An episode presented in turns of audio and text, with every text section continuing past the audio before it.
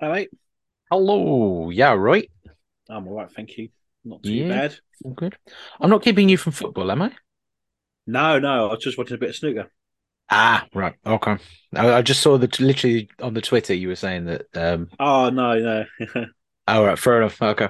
Uh, snooker going all right. There's no uh, uh, protests, no uh, orange powder Not- going no, everywhere. Not today, no. Not today. Okay, fair enough. No, fair enough. Yeah, that's it. Um, it did make me laugh. I saw a, a tweet about that one saying, like, "No, no, don't let to- take the uh, crucible into a witch hunt." Now, um, I thought it was quite a nice little Yeah, wordplay there. Very good. Yeah. Anyway, yeah, that's very good. Um, you all right since last I'm we spoke? good, thank you, mate. Yeah, how are you? Yeah, not too bad. I'm on uh, day two of what will be six shifts in a row. Um, so Already? I'm I'm already starting to feel the tiredness creep in. It's very slow, but it'll get there. Um, so uh, yeah, but I'm now trying to desperately remember these episodes because I watched these last too, week mate, and, yeah. and made all my notes last week, and I haven't had a chance to rewatch since. I watched them today, and I have not got a clue what. I, I, I sort of know what happened, but I couldn't tell what episode and at what point. I, I'm really relying on you, mate. So if you're in trouble, we really are banging trouble. Well, uh, uh, past Dan made some notes. Let's see where it goes. we'll see what happens. Um, yeah, but yeah, it's four episodes effectively uh, that we're looking at, even though um, Twilight is only going to be like two minutes. Um, okay, right. Well, we better get started because there's quite a lot to get through. do They're pretty dense. Right. Space time, the ever expanding frontier. These are the records of the most needlessly complicated rewatch of the Star Trek franchise ever. Its mission to locate every second, contemplate every eon, from outside time to the Big Bang, to the 20th century, to the end of all existence. To do what no sane entity has ever done before. This is the Temporal Trek podcast.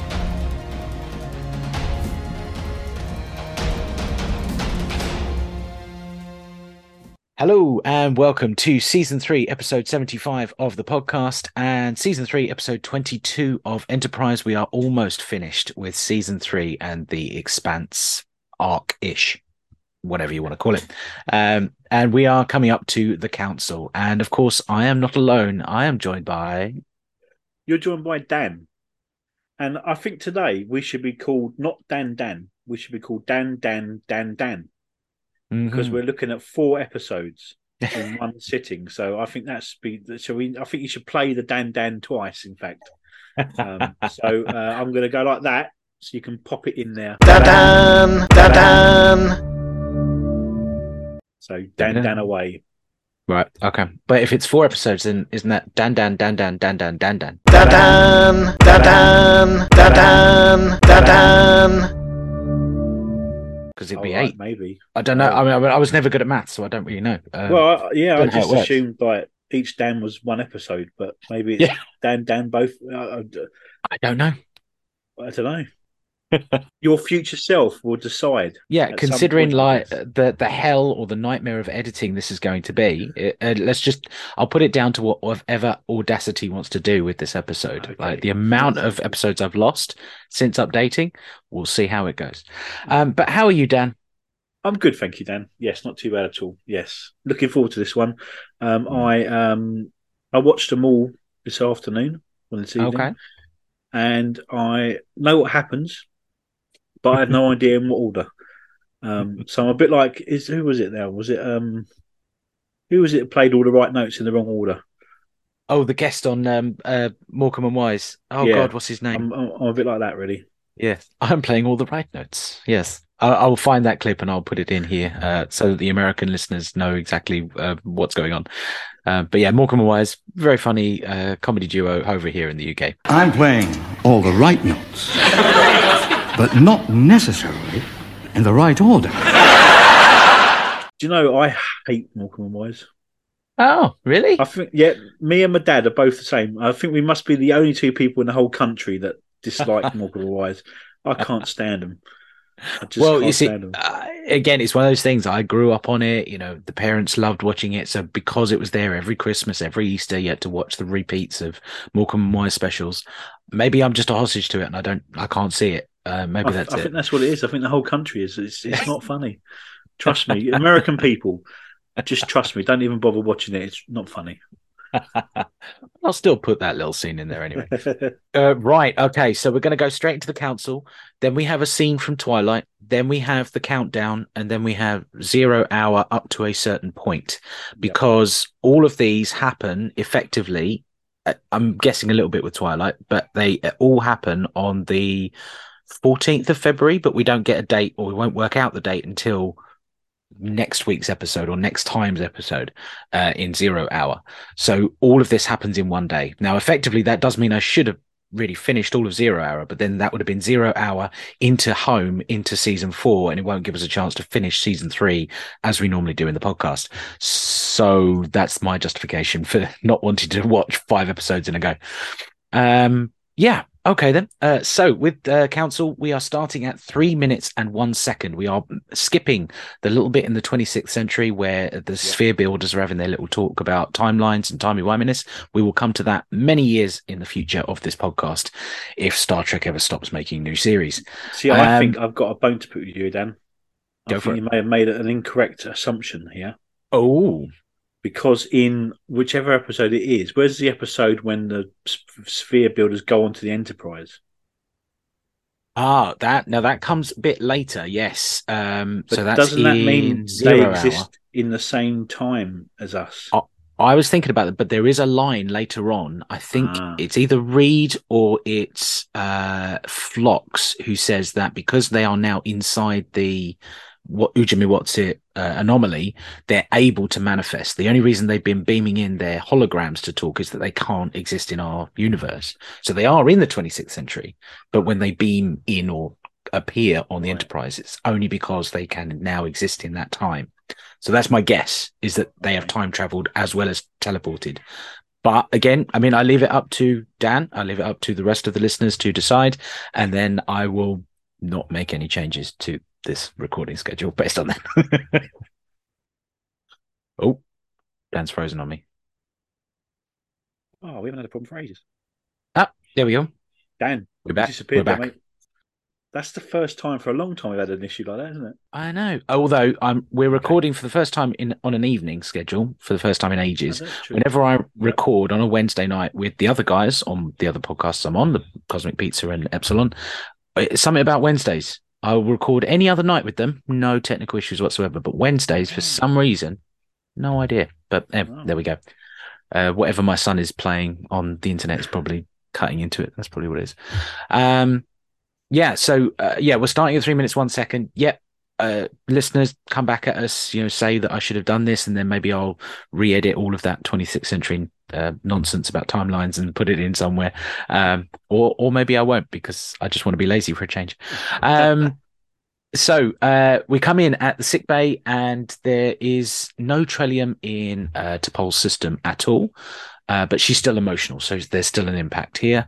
And uh, Trip then just walks in, and he says he's pulled a muscle, you know, but it sort of leads into this other conversation about you know having faith in the captain, which seems to be the theme in this episode in the council, having faith in someone.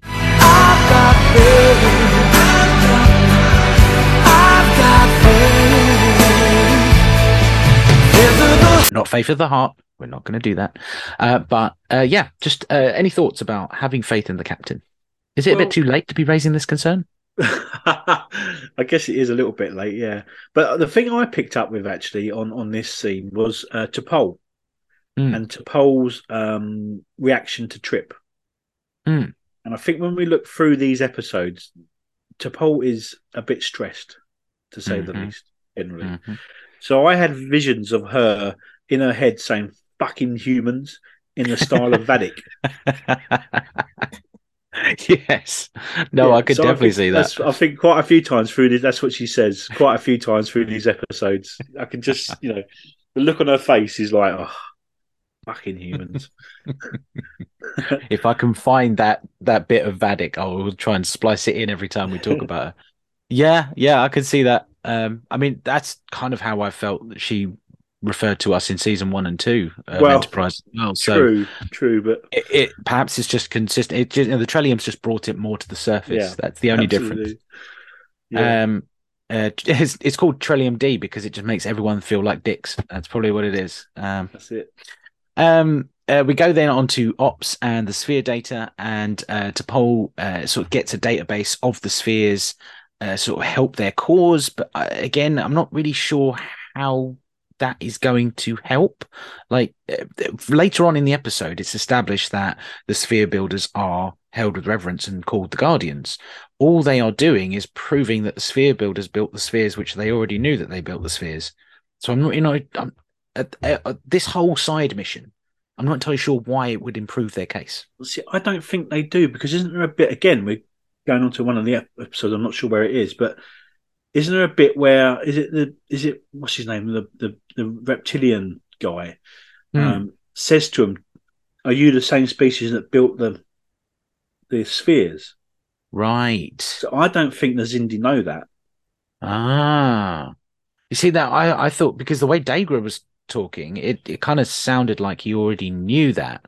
But then I Hmm. suppose it's also alluded to that Degra is maybe the atheist of the Xindis. Like he's their their equivalent of an atheist. He's always doubted them. He's he's always known the spheres do this. He's just never been able to prove it. I suppose by you know Enterprise actually having that proof, yeah, that makes sense. And then if the reptilians, if the insectoids, if whoever you know hasn't known this or refuses to know it, you know, I suppose if this is a more comment on faith overall, Yeah, maybe, yeah. I yeah. guess. Um, yeah, I'll go with that. That sound, makes a lot more sense than it did in my head last time. Um, and then that leads to this new other side mission where Reed is in charge. Oh, those poor people.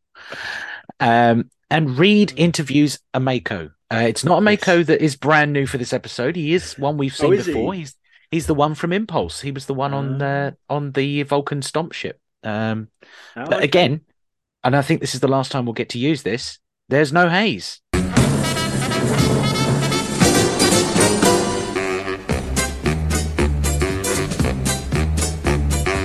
It's time to find the MACOs. It's time to find Xindi. It's all gonna happen here on season three. It's time to find the leader. They haven't got a leader. With the most sensational, confrontational, operational. It is time to ask us where is Hayes? He doesn't ask Hayes his permission to take a MACO on this mission. Um, and I think this will be the last time because it might be the last time we see Hayes after these episodes are done. So there we go. Um, and Reed gives him a whole, oh, I don't know what to expect. Yes. Like he's trying to be cool. I know, it- absolutely, yeah. Ugh. He's just, Just- yeah, I know. It's a, it's a retread that's got to go in there. There's one thing about me Yes, not, not, not very British at all, really. I think she's pretty. You ever noticed her bum? She's got an awfully nice bum. Shut up, Reed. they admire my folks and they keep away the dogs with military wagger in my hand. Awfully nice. He loves it. He's just, he loves, you know, you can just, it's that whole sort of stiff upper lip. It's that, you know, we might well die, but that'd be great, you know, because he just, he just loves it. He's, oh, he's so Yeah. awful. Mm. And it's not convincing. No, it's like it's it not, is doesn't It's come like- across in any shape or form as, Yeah. as like a, a cool leader would say that. Yeah, absolutely. Yeah, Oh, it's just yeah, it's just terrible. Um, uh, yeah, but they were then on Degra's ship, and then a sphere builder appears to him and says, "You know, what did we do to, Mm. uh, you know, uh, deserve your or faith or, or lose your faith?" And he says, "You never deserved my faith." And again, keeps this theme going the whole way through. And there was a moment where the sphere be- builder kind of nods to the other member of the crew as if he's Mm. working for her, and it's like you know she knows that he's a true believer, so she can just order him off the bridge. But it's Degra who then has to say, "Leave the bridge." Um, it just again, this is something that I've wanted the whole way through. You know, when back when we had Steve and the religious zealots, I kind of hoped that they were building this all the way through the season. That there was this religious belief in loads of other Mm. species in the expanse who were, you know, revering these spheres, and that's why the Xindi don't know anything about them. You know, I, I feel like I wanted more of this. As that's my my refrain really for all of season three is I wanted more. Yeah. Yeah. By the way, I was editing our previous episode, which was Oh, yeah. last week for us. Um, you said that you could have a way of redeeming um, Extinction. Yes, I do you remember what it might have been? It's been a Yes. while. yes, that was it. What about if the DNA is linked to Xindi DNA, and that's why they trust Archer more? Ooh, nice. So uh, it's sort of like an instinctual kind of thing that they're re- Yeah, they pheromones Yeah. or whatever left over from Monkey Man Archer. yeah, Ooh, that would have been good. I would like to see that as yeah. like as an expansion. You know that Yeah. that's the reason why they like them. Oh, yeah. Okay, I, I'm happy to put that in here, canon. That makes a lot of sense. There we go. And yet again, another demonstration of something that could have been done with extinction. But there we go. Um, again, I should have had a jingle for that the whole way through, but you hey, should have done um, it. Yeah, otherwise this this whole uh, series would just be a set of jingles. Um, in Archer's Ready Room, Well, I'm uh, hoping Dave- in, in about sort of 10 years, when we're on sort of, I don't know, TNG season four or five, we will literally not have to do these reviews anymore. We'll just have, you just can just drop in a load of jingles all the way through. and that would be, it's, it's like emojis. You won't need to actually say anything. It'd just be jingles all the way through. But tell you what, by the, by the time we get to Darmok, that'll Yeah, be it. Exactly, yeah. That's what we'll do. It'll just be jingle, jingle, jingle. Uh, that's what we felt of the episode, and then that's it. We'll pop in at the very end just to give our reviews of whether we recommend or not. But even that will just be a recording of us saying, "No, I don't. Yes, I do," and then I'll just chop and change it. Yep, I'm happy to do that. That's all right.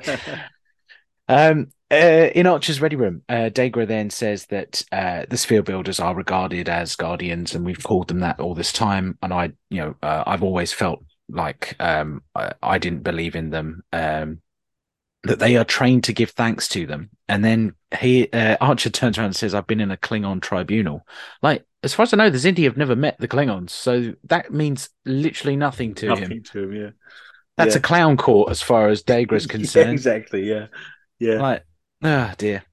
Uh, but Degra then gets a sort of uh, a, a, a chance to give that kind of rundown of all the different people of the council. Like, so he goes, you know, Oh, yes. Jannar, the the Yeah. arboreal. That was a bit and naff, I thought. Yeah, like again, we've said this before. Why did we not get all of these members of the council with their own little episode where we kind of build them up, get to know them, and all this sort of stuff? And uh, yeah, uh, Kiaphet Amman'sor, the aquatic. Yes. Apparently, they're rich. They're a rich Yeah. family, so that's a thing in their society. But they take forever to make decisions. And uh, what was the the saying? Easier to count the stars in the sky than for an aquatic to reach a decision. Uh, a nice little phrase, Yeah. but uh, yeah, really naff. And Yeah, I was really I, I was wondering if you felt the same as well. But It, it was Yeah. a bit like a, a sort of it reminded me of an eighties look, that sort of flash, you know, where where they're talking, but it goes in the sort of guy turning around going, "Hey." yeah, no, it, I- it was uh, it was like a you know in the bank heist when you get like a heist yeah, episode. yeah, it's like, absolutely, yeah, yeah, now we've got the security Yeah. guard, Yeah. and it just comes up with the security guard. Doom, doom, doom, doom, doom, doom, Yeah. doom, doom, doom. Yeah, that they were going to go on some weird and wacky adventure at the same time. It's very strange. Um, and the same with the insectoids, and then we learn about Commander Dolim and this backstory Yes. of killing his, uh, you know, uh, grandchild who he didn't see as pure or was deformed in some way on birth. Um, and it's always played in his mind. Again, I felt like that was a nice callback to Degra, the family man, the way, the reason he doesn't Yep. trust him. It's not because he's an, uh, a reptilian, it's because he is, you know, so lethal to his own family. So uh, I thought it was nice. Uh, but uh, just in general, fair, it, it was it was the right move in the end not to trust him. Let's be honest. yeah, yeah, I think yeah. a good judge of character. Yeah, Yeah. I think uh, it's the reason why Degra was such a nice guy. Um, uh, we then cut to Dolim, and he's in this weird sunroom that, yeah, with a with a bed that's uh, almost a right angle, so he would just fall off it. It just it's very strange why you would sunbathe, and also why would you sunbathe and then have a blanket pretty much at your Oh, nipple yeah. height. So you're only sunning from above your nipples to the top of your tendrils or whatever they have on the top of their head. Uh, uh, why? That it's such a bizarre. you know what? bizarre I, I know why that is. I know without actually knowing. I know why that is because What's the that? makeup only got down to there, and it was just it was easier than doing a whole body makeup. That's why. That's probably what it was. Yeah, uh, unless this is their, their like their decon chamber, and actually we've missed out on a whole other two and a half seasons of you know uh, deep and dirty reptilian decon room, uh, sunroom time. Oh, Um, and they probably didn't have someone who was like a human rubbing a Vulcan, rubbing a human, rubbing a dog. But there we go. Um, uh, you've got um yeah the enterprise then arrives in the system with these five Xindi ships. At the same time there is also the side plot. So they're kind of happening at the same time. There are two missions going on. Something that again we've mentioned before it makes much more sense for them to split up try and accomplish many missions all at once. Uh, and something that i think has been missing from season three that they weren't trying to be smarter with it. Um so uh, timmy pilots the shuttle down inside the sphere and they've got to work out what it is. So this is our fourth sphere that they've visited. So, you know, if you're keeping tally, um, whilst the Enterprise then goes into orbit and there was a bit of a to and fro, you know, firing on a Xindi ship, how dare you, all this sort of stuff. So Dolim's already a bit pissed off. Uh, so he's probably not going to be your, your best friend in the council meeting, is he? Um, uh, Hoshi and Archer are in the shuttle and they're sort of debriefing Archer. And this is a scene we've had before where T'Pol was trying to teach him how to talk to Vulcans. Uh, so now he's being uh, briefed on uh, you have to not be hush tones with the aquatics, but you don't have to, Uh, yeah. but don't be too loud for the insectoids. Um, what a tough room. How did the Xindi get anything done? Absolutely. Yeah. Well, they managed to destroy their entire planet, didn't they? So perhaps that's, perhaps that's why. I just, you know, perhaps someone said something too loud to an insectoid and it all went kicked off from there, really.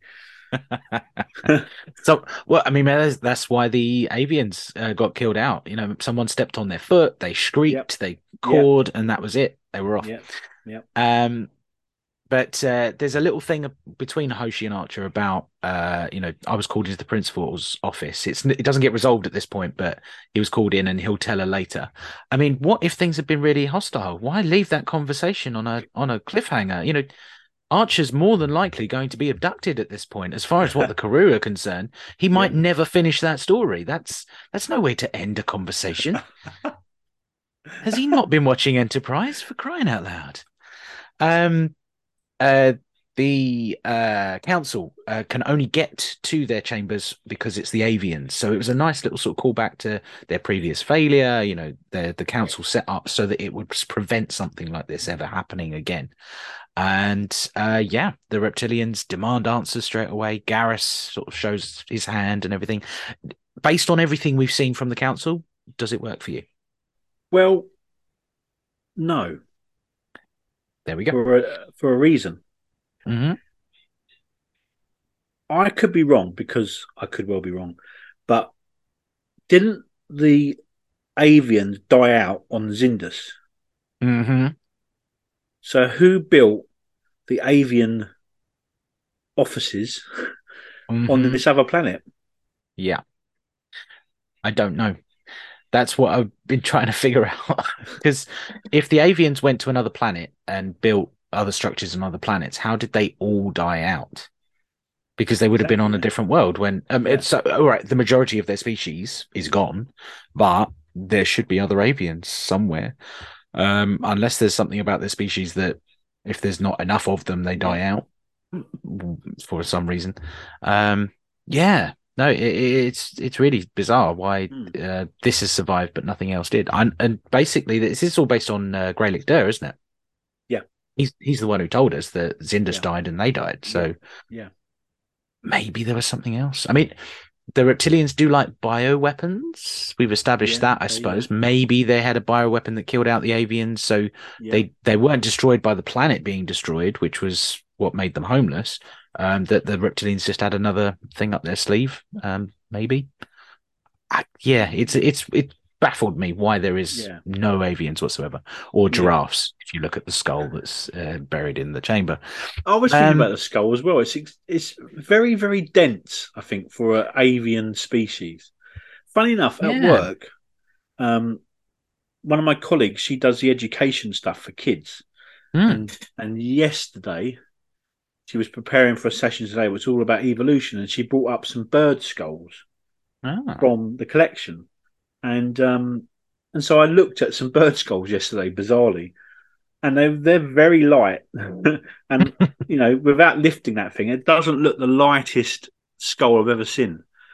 So perhaps they were like penguins instead of instead of Oh. condors. Mm, so not Sort flight. of Uh, they're flightless waddling- birds. There, waddling yeah. around, yeah. or maybe that's how they dried out. They just had such heavy heads that they just Yeah. uh, kept on falling down. They took Yeah. a couple of couple of flaps and then kadonk straight onto the ground. Uh, they just knocked themselves out.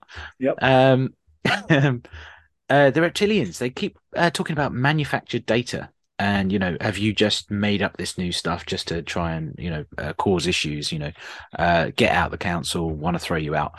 It kind of put me in mind thinking nowadays of the flat Earth debate. You know, manufactured data, no matter how convincing it is, yeah. no one's ever going to believe you, that sort of thing.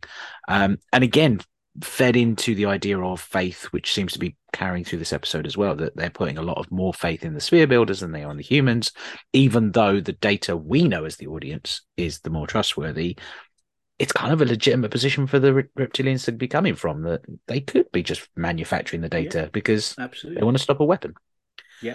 Um, just any thoughts on on that and how hostile they are? I think that's true. I mean, I think you're right. I think it's a mixture because, you know, the the Xindi have been told the humans will destroy them, Mm. and they've been helped over years by the sphere builders.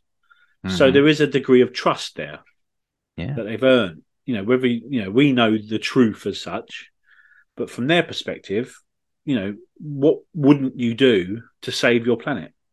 Mm. So why wouldn't you invent data to, you know, I mean, let's be honest, you know, they, you know, it's lies, damn lies, and statistics sort of thing, you know.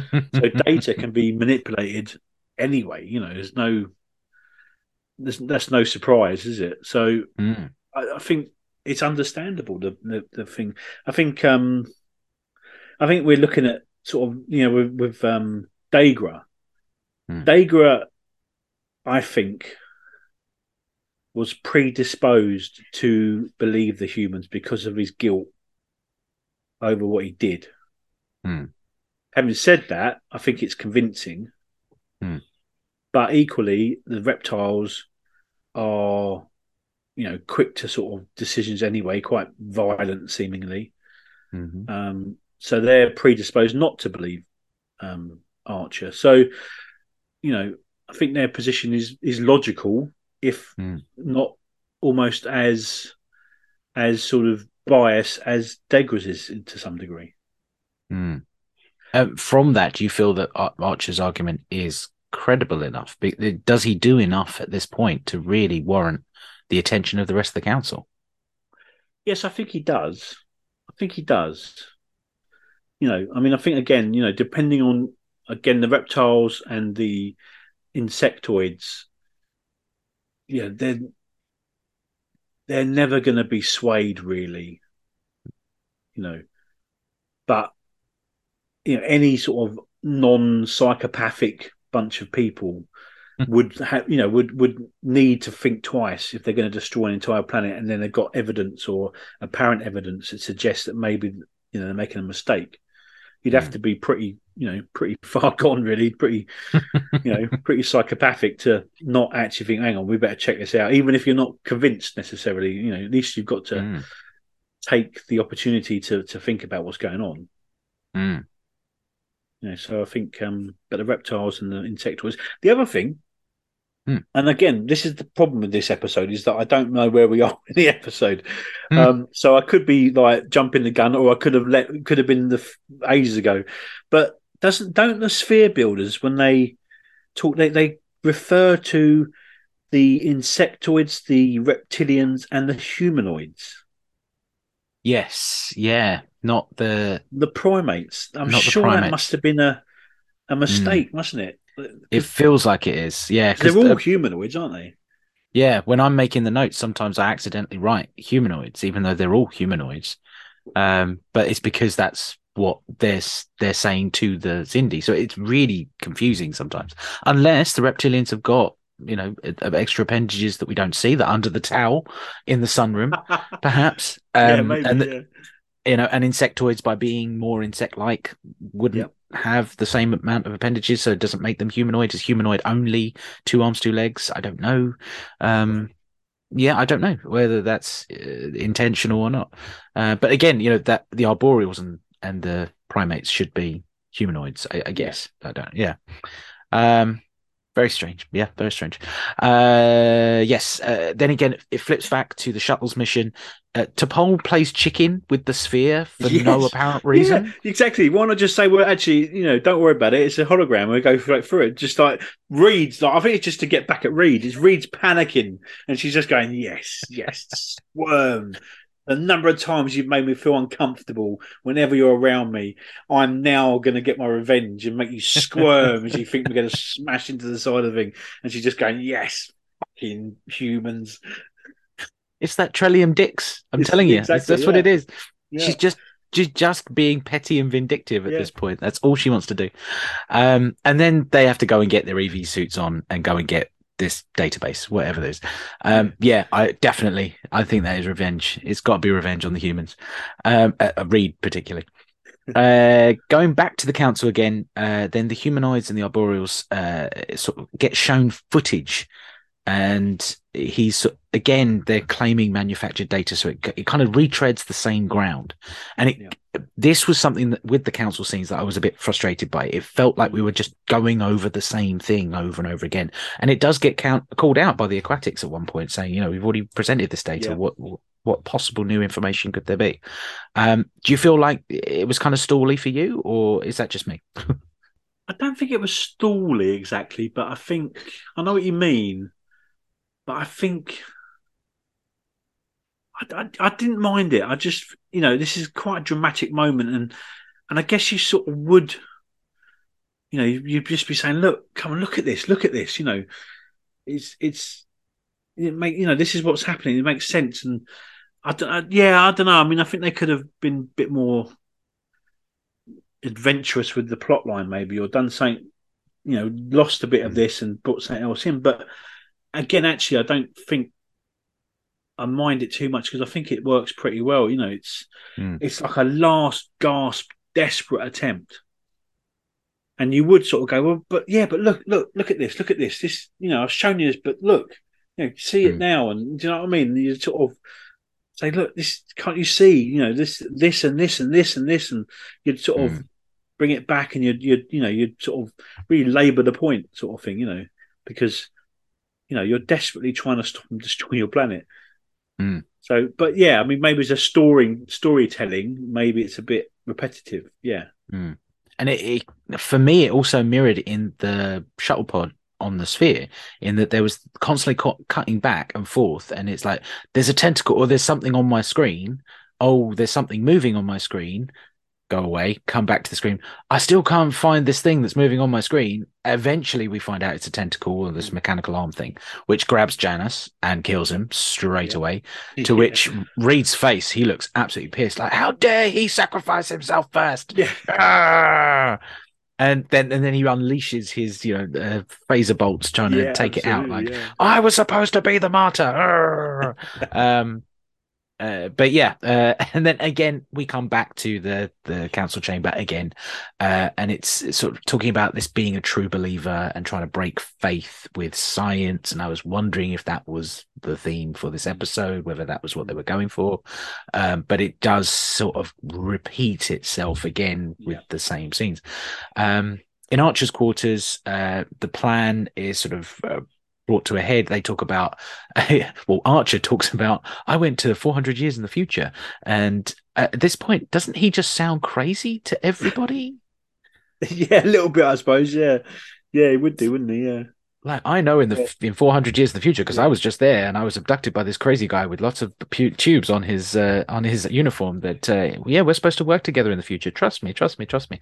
Like it's so weird that he's so reliant on the science in the council Yeah. meetings, and yet with Degra, he's talking about 400 years in the future and and mysticism and what essentially sounds like voodoo. You know, it's very strange.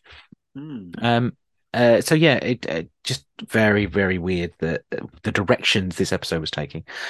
Um, back with the council. Uh, we've got six minutes.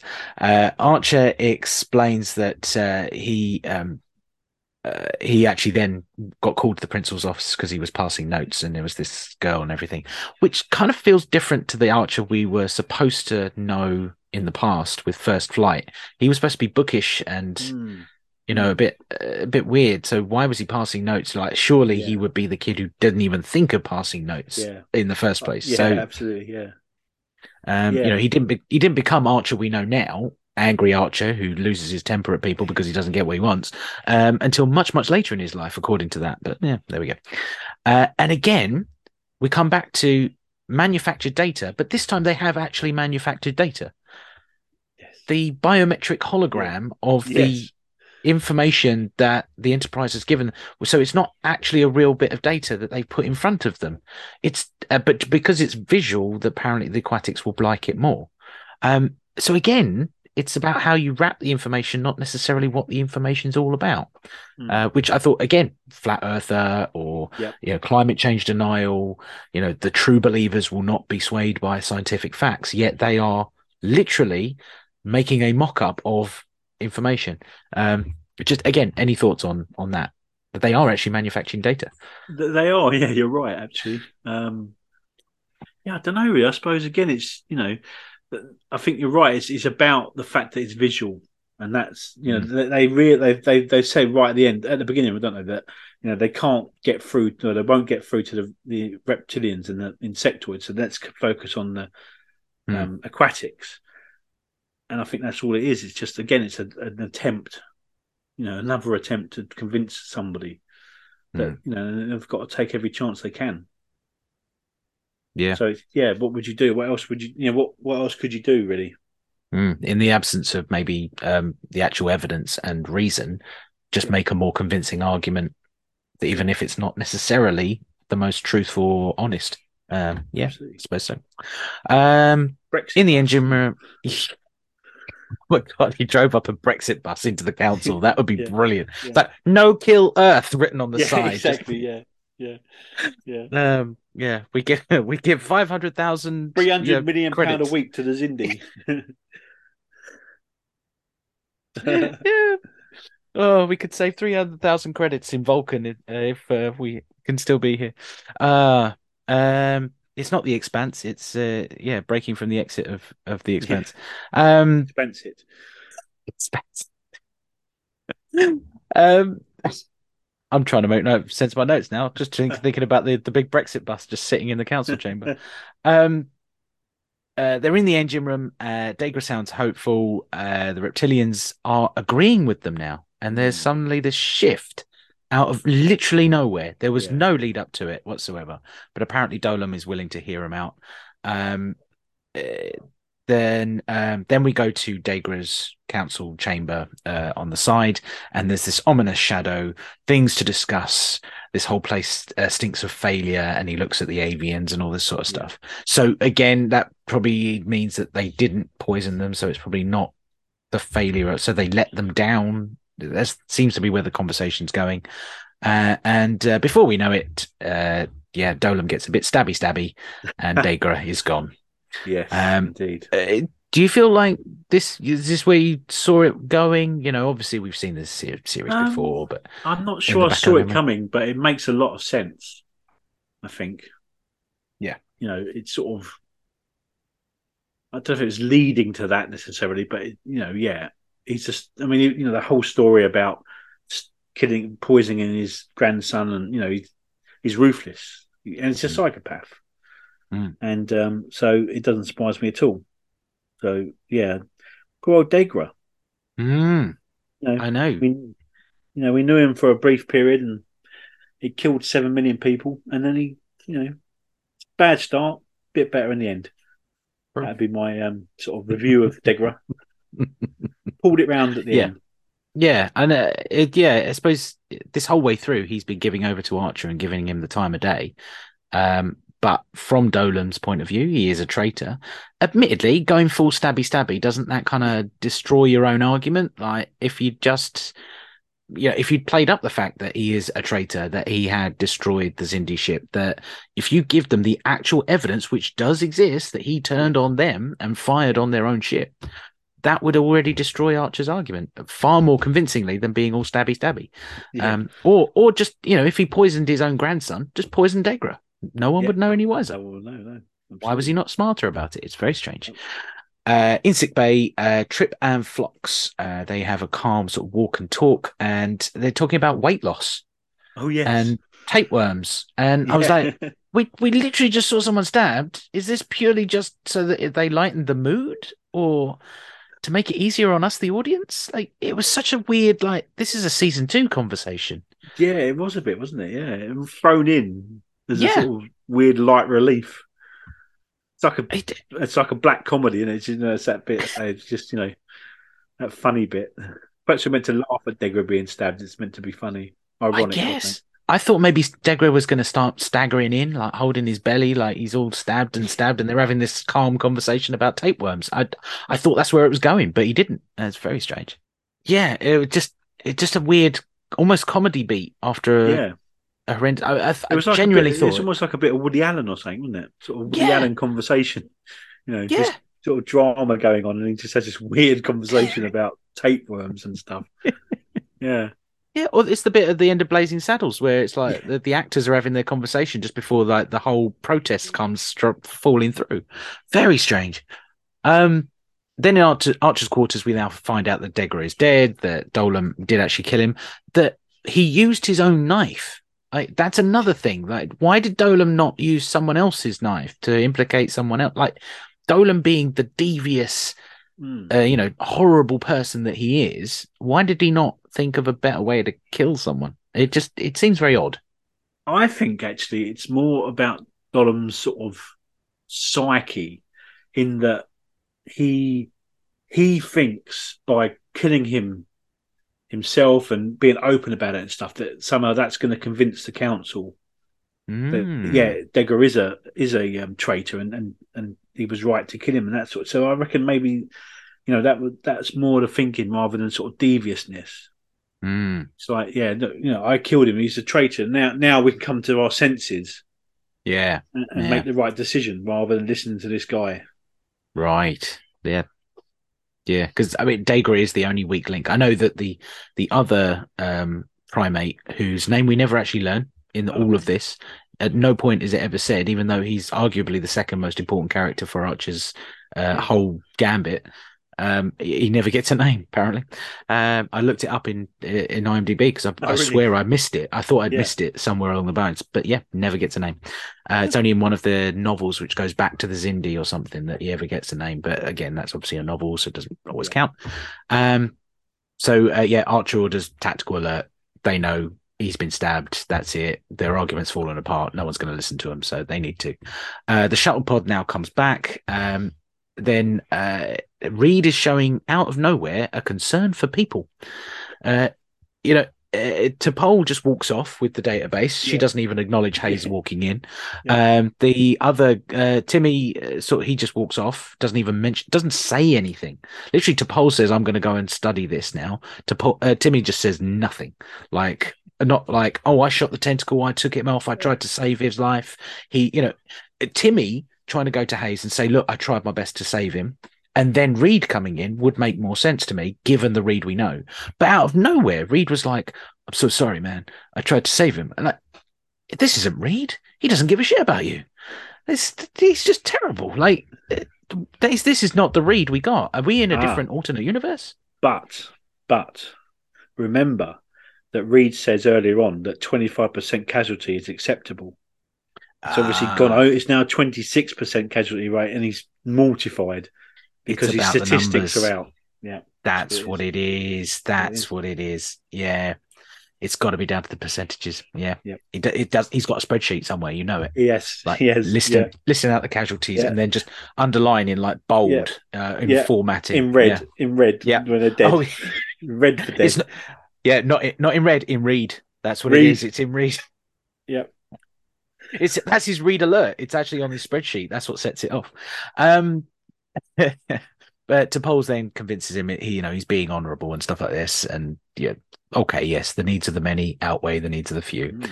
This is the, apparently the first time we hear it in Yes. Star Trek chronology. If you watch it the normal way, not Yeah. the stupid type Temporal Trek way, because that has actually been uttered already before for us a long time ago. Um, but also in our future for season four of Enterprise. there we go. Mm. Um, the council, uh, back at the council, and Dolim freely admits stabby stabby was me. Um, uh, so yeah, it, it absolutely, you're right. It's it, he's so proud of it. He's sees himself as a patriot, I guess. You know, he is the man defending the council. Uh, but they also break up the council, and it was a really interesting bit where it was the arboreal and the primate either side. The camera kind of flitted from one to the other because they couldn't show the insectoids for too long. It's only on the very last shot that they pan back and oh, there's two insectoids just standing next to him, and just oh, just terrible, terrible CGI that they were Yes. standing there. Yeah, Like that, that actor had no one standing in front of him. He must have had like I mean, a stick with tennis balls on or something. But it, it was interesting how they had to do it because they couldn't afford to have the CGI for longer than thirty seconds. I think it was just very, very uh, 2003. Basically, Yes, It indeed, yeah. I was like, oh yeah, we're in this state of TV. I've just watched Picard. They've got the the budget to do this kind of CGI, but they couldn't do it. Yeah, that makes Yeah. sense. Um, Enterprise, uh, it only has warp 3.4 at best, but with Degra's help, they've been able to to do it before he got stabbed. Um, so a lot can happen in a day. Yeah, no shit. There's a lot here. Yeah. We've just Yeah. used one of our recording sessions just for this one episode. We still got three to go. Um, I don't know how we're going to do this. Um, but uh, out of the surface of the planet, suddenly the weapon rises and uh, they are launching it. Uh, there's um, an insect and reptilian fleet, five insectoids, four reptilians. Just mentioning it now. Maybe that plays into Twilight a little bit later. Um, and uh, the pod gets left left behind, so they haven't actually come onto the ship yet. Um, uh, they they haven't actually had a chance to talk to Hayes or anything yet. Um, uh, yeah, on the bridge, Enterprise is now under attack, and they go straight for the sphere. So we're ending on a big shooty shooty moment. It's you know chasing out the fear, the sphere. Um, Enterprise is focusing on the weapon, and Enterprise sort of takes a hit to its nacelles, so almost feeling like it, it just won't be able to move anywhere on its own steam. Uh, Hoshi is beamed out. Yes. Now, apparently, reptilians have transporters. So why have they been boarding the entire way through season three physically on the I ship? I hadn't spotted that. You're right. Like, there's a whole bit in the in the alternate version of uh, Twilight where um, T'Pol rammed their ships together. Like that wouldn't have happened because they would have just beamed their their boarding party on board. So they've had transporters this whole time. Just Yep. it's just bizarre. Uh, yeah, And- and- you know, well, well spotted, mate. so specific is their transporting. They Yes. beamed her out of her chair. Yes. Like that's like That's not just that she was in a corridor or anything. Very strange. Very strange indeed. Um. Anyway. Uh, but they've lost them. They've disappeared Yeah. out through a vortex. Da da da. And the episode ends. Um. Yes. Any thoughts on the council? Anything else to say on the council? Not really. Um, I think again it was a good one, but I think we're going to sort of do a, a massive recommendation alteration thing at the end, aren't we? So, Yeah. um, no, I'm gonna. I'm just yeah, good. Hmm. That's all I'm gonna say. I think- Just- I think if we'd watched this in isolation, I think I would have been a bit disappointed with this one. okay. because it is yeah as we've been saying with loads of other things when we've been recounting picard or whatever that it is so entrenched in, in Mm. the in the um arc that you wouldn't be able to Yep. appreciate this episode in its own right you need to then watch the next episode to Mm. really appreciate so this is on, the, the Empire Strikes Back of season three of Enterprise, isn't it? Mm, yes The one oh yeah Or Yeah. In the middle. Yeah. And they, yeah, they've had someone abducted. They've got to now go and rescue them. So yeah, she's not frozen in carbonite, as far as I remember. But there we go. Um, yes. So uh, we would normally go over to the next episode. However, the device is fizzing on me. I hope I'm putting some sound effects in. We're going to jump back over to the alternate timeline. It's still Oh, yes. 2154 uh, in this timeline, but we are back in season three, episode 75, still of this podcast, and season three, episode eight, back in season uh, season three, episode eight for Twilight, part two of this year. Yeah. Uh, zero minutes, zero seconds, as there is explosions and an archer wakes from his bed. Hang on a minute. Mhm. I've been talking to you about memory loss. Did you do an introduction to the last episode? I don't think you did. Right? You didn't do. This is season four, episode. Oh, yeah. 82. Did you? Yeah. Oh yeah. No, I did. Oh, I yeah, yeah, yeah. entirely. Yeah, I must have um, some kind of brain worm.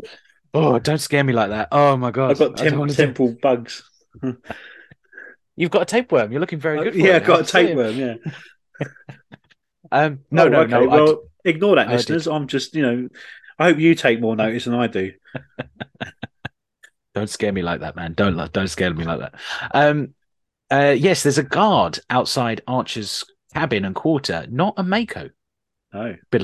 So obviously the MACOs are not expendable enough to watch a, a, captain who's got amnesia. But there we go. Um, he orders him to stay in, but instead of Archer just sort of you know convince him, you know, convinced that maybe he should return to bed, he punches the guy out. He does. He does floor. indeed, doesn't he? Yeah. Wow. I mean, stab stabbing that reptilian a few weeks ago in this alternate version really has done a number on him, even though he can't remember it. So there we go. Um, what's going on? Uh, he says as he gets onto the bridge, there's more explosions, more uh, things. There's only two reptilian ships. Now, this is why I'm going and sort of mentioning from last episode that we just looked at that uh, the reptilians are so confident in this universe that they only need to escort it with two reptilian ships.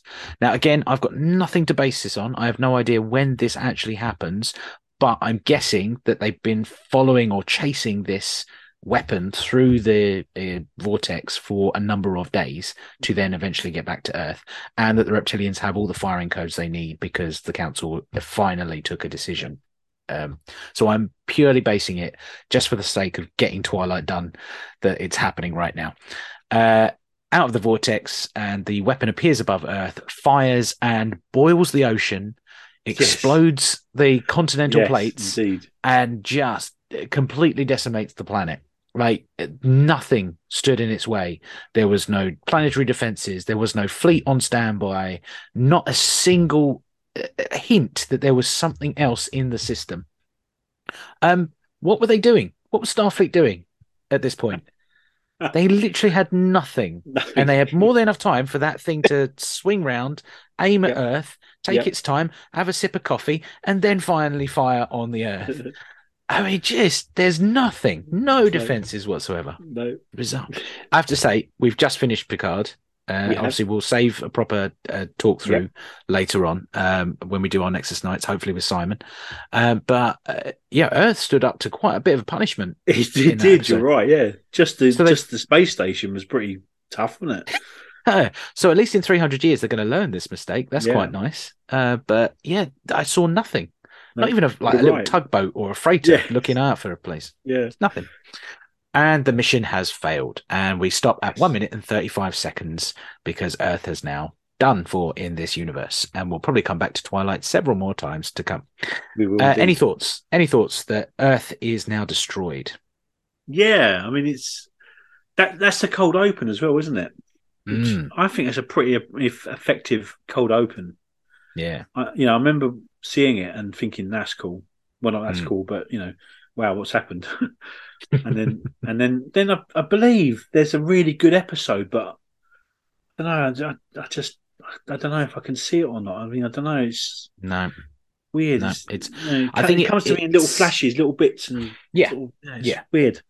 I mean, Yeah. I think sometimes that's that's a good way of watching an episode is is just in tiny little flashes like this. Mm. Um, but uh, watching it in between these two episodes, Yes. which are effectively a two-parter, Council into Countdown, Yeah. do you feel like it ups the ante? That we are now we've now seen the Earth being destroyed. Watching it this way in the Mm. Temporal Trek way. Um, you Yeah, know, if they'd you're ever yeah, if they designed the season with like a, a modern sensibility that we were seeing two alternate timelines at the same time Yeah. um do you feel like that it actually might have made it a bit more of a thrilling conclusion next next week kind of thing yes. Although I know my partner struggles massively with the Xindi. mm-hmm. It's a thing. She found it a bit sort of annoying and, and sort of, Mm. you know, com- complicated. She's actually here. oh I've been oh, trying hello, to Carol. get her. I've been trying to get her to come on the podcast, and she won't. She's looking at me now from the other room. I'm desperately trying, hoping she might just take the chance and come on for just to talk about a tiny little bit of Twilight. Come on, you can do it. Here she comes. earth is destroyed Earth is destroyed. Do you remember the bit we watched? There's just a little bit where Earth gets destroyed.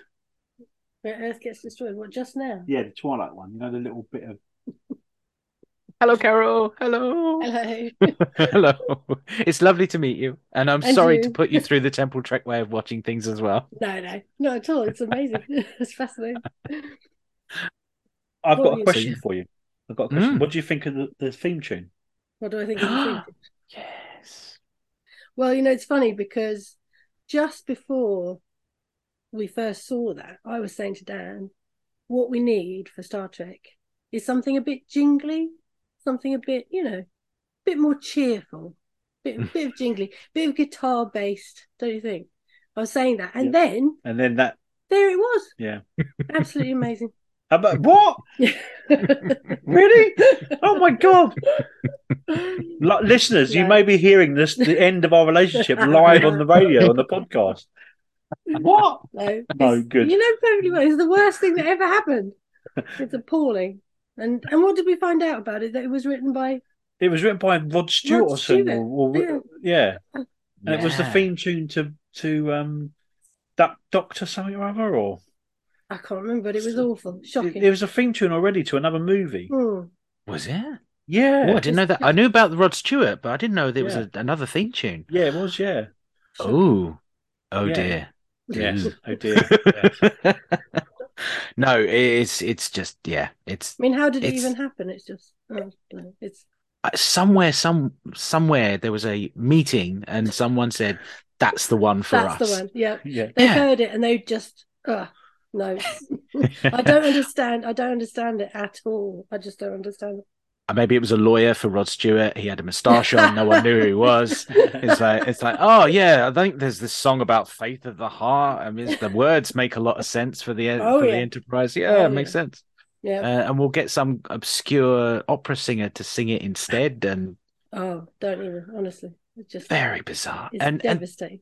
Then to rub more salt in the wound, they then tried to make it cooler by making it less cool for season three and four. It's very bizarre. Oh, Very we bizarre indeed. yeah. The extra guitar, like the, or the little speeded up jingly bit. Oh no, May- it's. Maybe maybe that's what the Xindi weapon actually is. It's not a big Death Star laser. It's actually they play it so loudly it shatters the earth to just shatters the earth. Yeah, Like everyone just right. screams all at once, Yeah. the entire And planet, and implodes. yeah. and that's why Absolutely. Starfleet never turns up because they don't want to hear the signal either, and Yeah. yeah, that's it. Because Quite in space, no one can hear you scream. So, uh, exactly.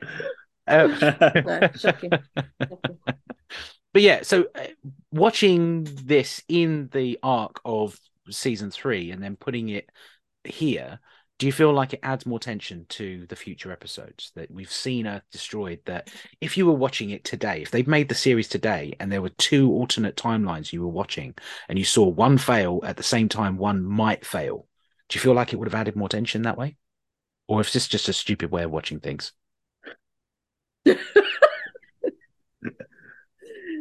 Uh, It is a stupid way. a It's okay stupid as way well. of watching things, yeah. no, no, I find it. I just don't. I haven't quite got to grips with it, but um, I think it's it's very interesting to pick things out and uh in a different way. You know, I think I like it. I like it. Hmm. It's interesting. It is a bizarre way to watch Twilight, It's though. bizarre, but It's it, very bizarre. as well. I think I just want to hark back to other episodes I know I did like, so that I, you know, when it's ones that I'm not enjoying as much, I've got something else to talk about. That's probably it. Absolutely, yeah. Um, I'm going to ask Carol another question Go for it. because I've been I'm really happy now because I've been trying to get to. I know she's going to go in a minute, but I'm really happy. and by the way, listeners, this is Carol, my partner.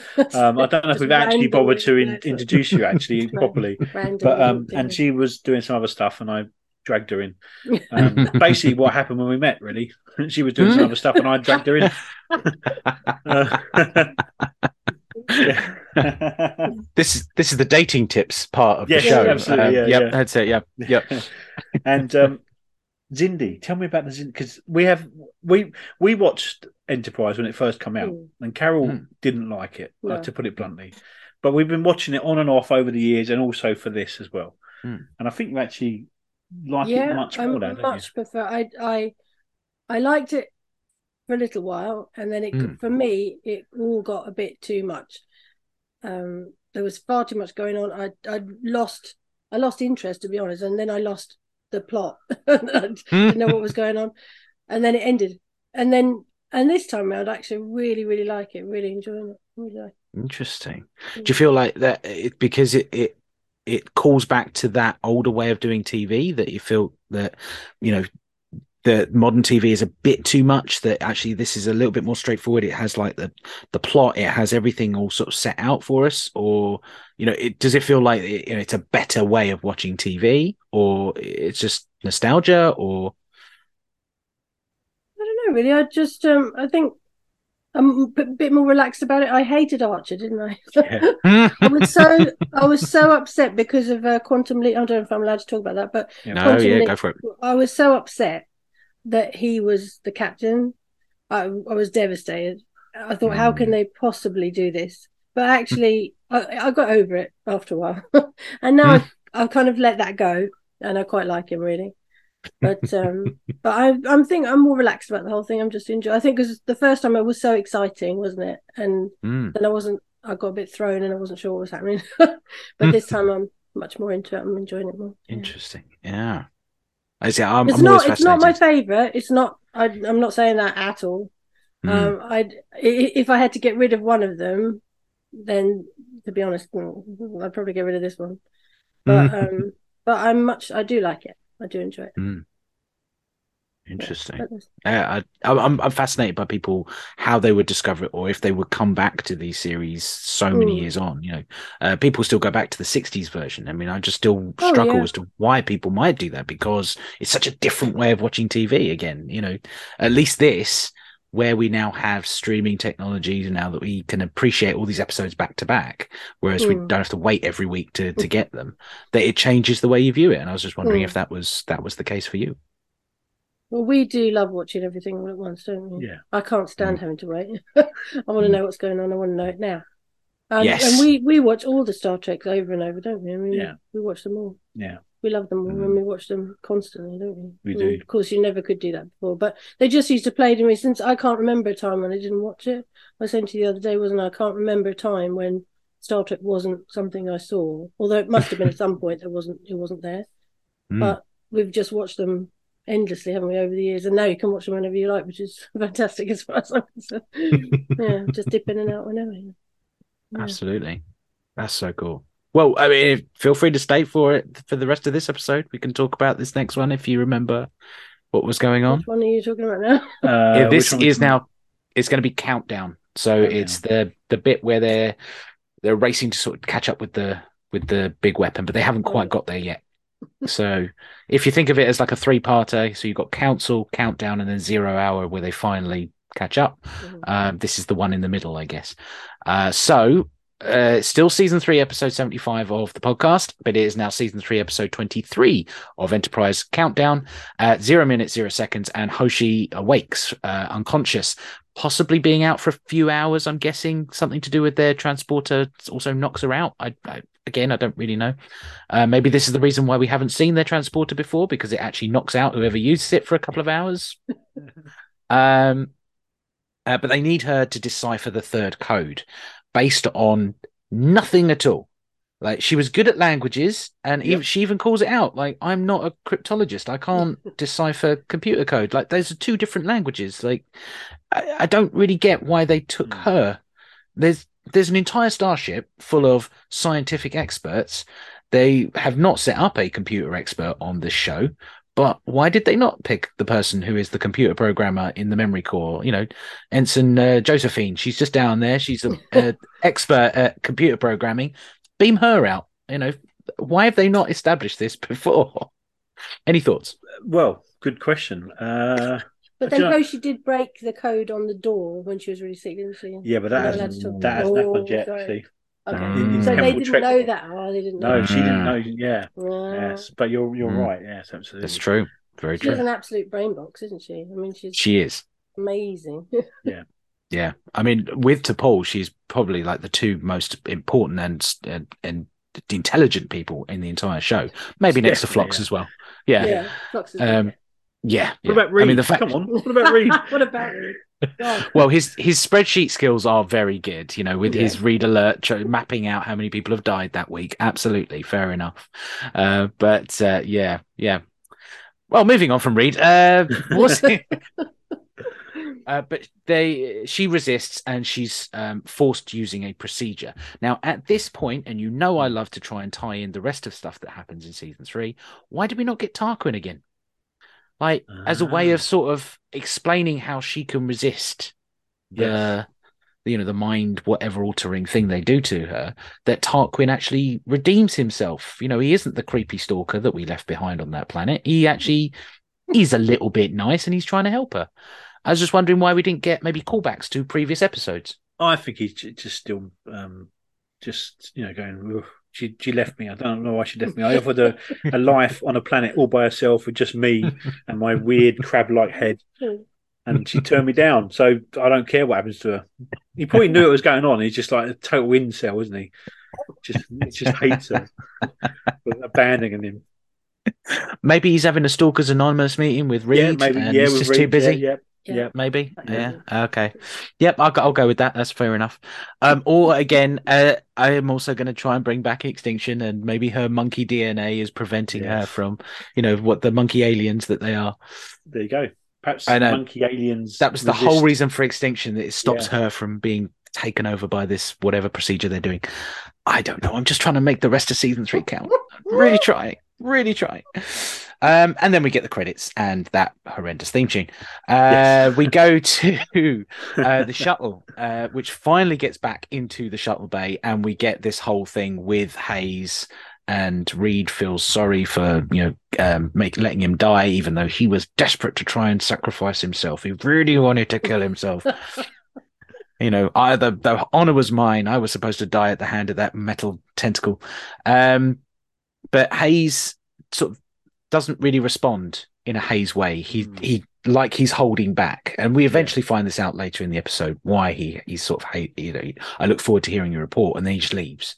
Yeah. Um, but uh, do you feel like Hayes would have held back? You know, at this point, they're not. They're still not friends. No, they're Like, definitely would he not, have are they? been argumentative with Reed at this point? I mean, yes, he probably would have been. You know, you kill one of my men. You know, So he'd be upset certainly. Hmm. But maybe he's just had enough of dealing with Reed. maybe he's another person who just thinks, oh, I'm not, I'm not even. Get, I'm not going to get into it with him. I just, I can't be bothered. He's going to say something annoying.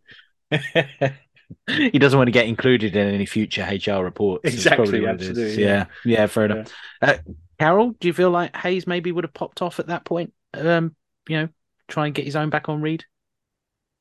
I don't know. I thought he was um quite restrained for himself, Hmm. but then they have beaten each other half to death, haven't they? And Very uh, um, yeah, I think they're doing that all for one and one for all, kind of. You know, let's be tough men together, and I don't know.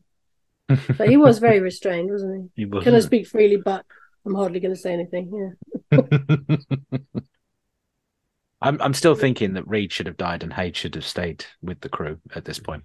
Uh, yeah, but that, that's probably just because we hate Reed. Uh, the the council chamber, uh, Archer is um angry Archer straight away in Degra's office. Like he barges straight in, he pushes the door open. It's like, wow, what happened? How did they get this weapon? Like, how did you let them do this? Like, calm down, Archer. You're trying to get some answers. Maybe to be a diplom- bit diplomatic, you know. One of their council members just got stabbed by the other one. I think they're all in a bit of shock at this point. Um, so yeah, that's the lightly touch Archer that we've come to know this time round. Um, uh, yes, then we get the exposition. They're they're trying to get the bypost code, so now everybody knows that that's why they took Hoshi. Um, uh, still, do you feel like you know Archer has a leg to stand on here? That he's actually going to have a chance to catch up with them, stop the weapon? That you know, does he believe in Hoshi enough that she could actually halt them? I think he does actually. Yeah, I think um, Hoshi is. I think we, when we do our reviews of years and stuff, we do the most valuable player. Um, I think she has evolved as far as anybody. She's Mm. turned into. She went from that person that was terrified of everything to actually a really, really key member of the of the crew. Mm. You know, amazingly skilled, amazingly able, and and I think Archer knows that by this Mm. point. Yeah. Um. So I think yeah, I think he would expect her to put up a fight. Let's put it that way. Mm. Mm. So do you feel like that that's the only thing that is sort of comforting him at this point is that he knows how good Hoshi would be at resisting, I suppose. Like he he knows that she could do it. Like he knows that she could possibly decode this thing, Yeah. uh, but that she might have a strength of herself now after three years.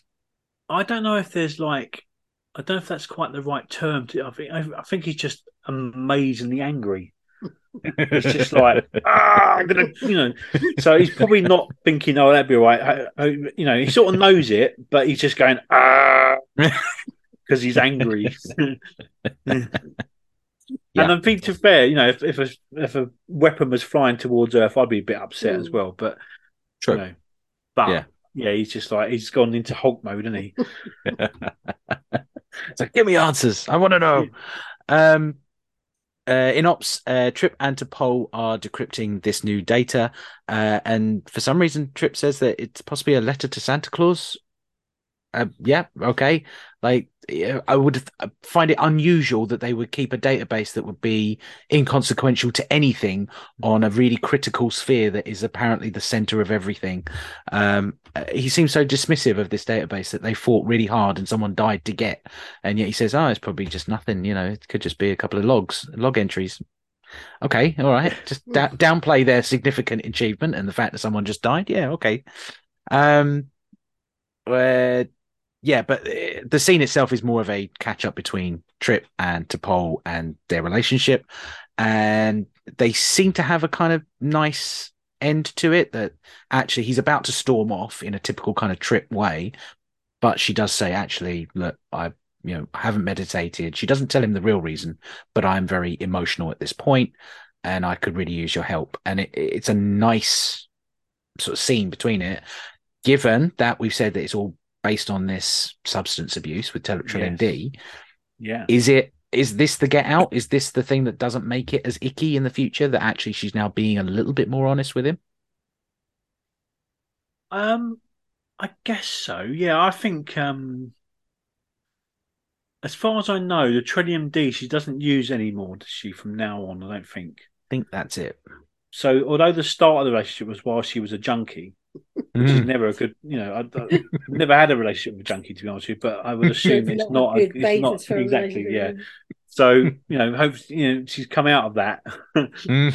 So, I mean, hopefully, it's it's more solid base than maybe we're giving it credit for. Maybe at this by this point, she's Mm. you know she's coming out of that and she's able to make more sensible decisions rather than just you know when's my next fix. Yeah. Um, we'll see. We're seeing season four.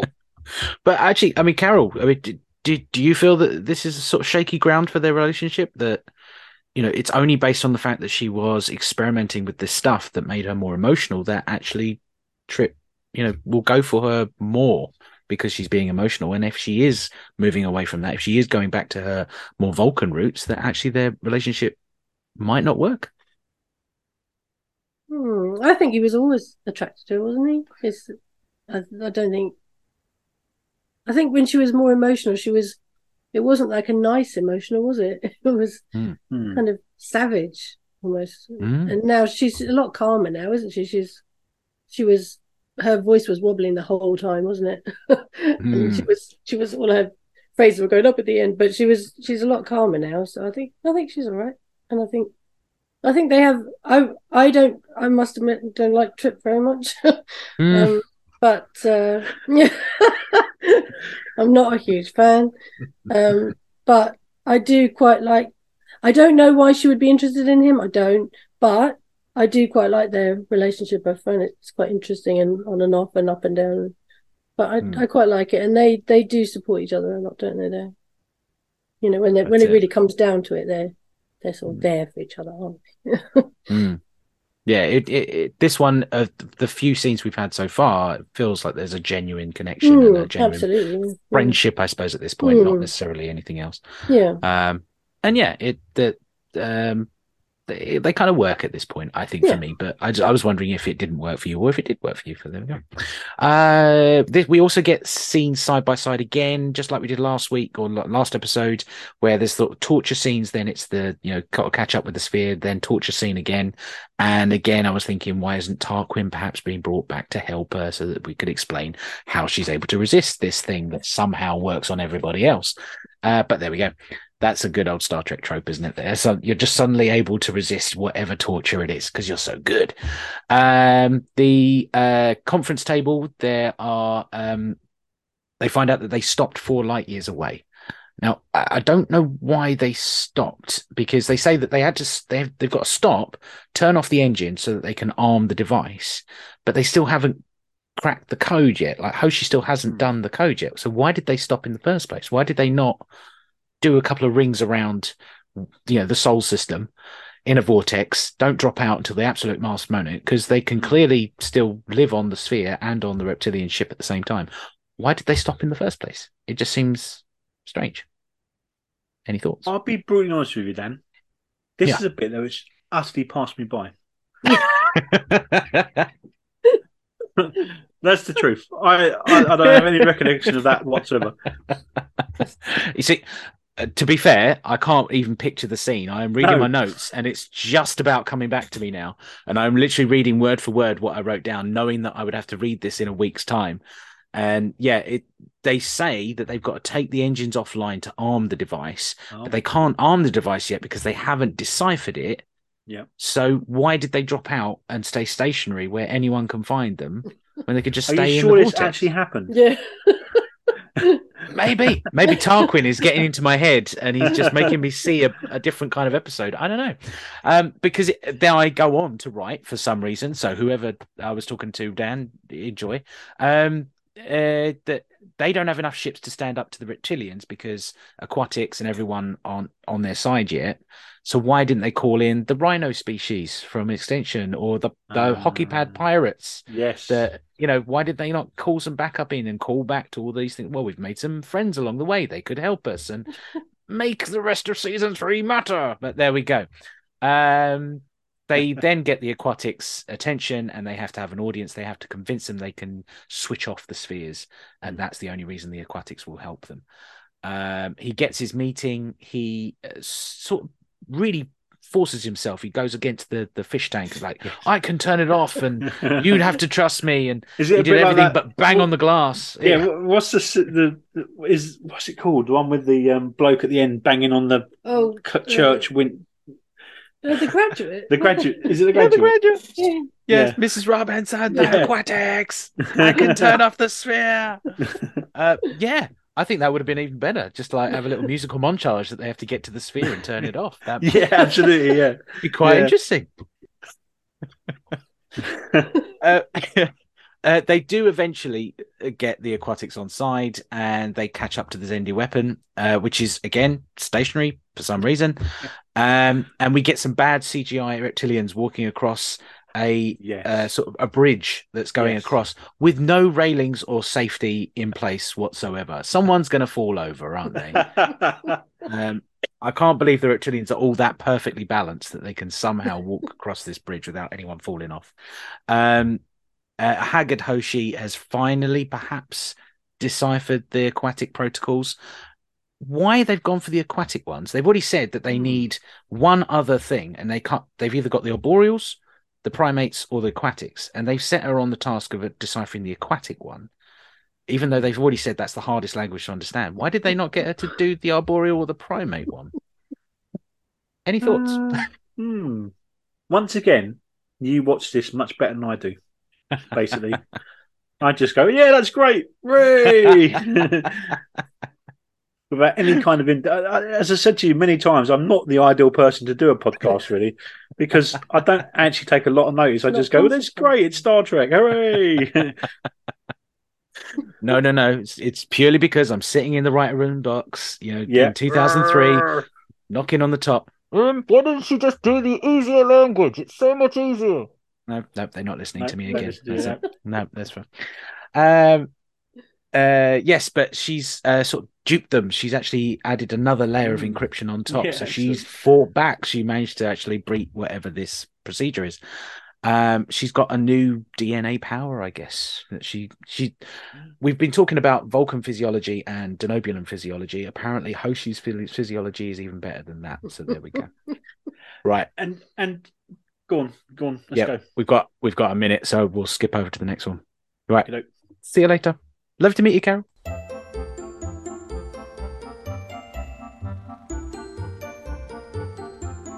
Go get some snacks. Perhaps a carbonated soda. Nice work, mate. Hey, hey, hey. There we go. Right, we're all recording. Uh, yes, you were going to say about Hoshi Yes, and her physiology. effectively, doesn't Hoshi save the world? Yeah, pretty Because- much. She puts in the extra layer of, of encryption, Hmm? so that takes more time to de-encrypt. So that gives them time to arrive. So, so Hoshi saves the world.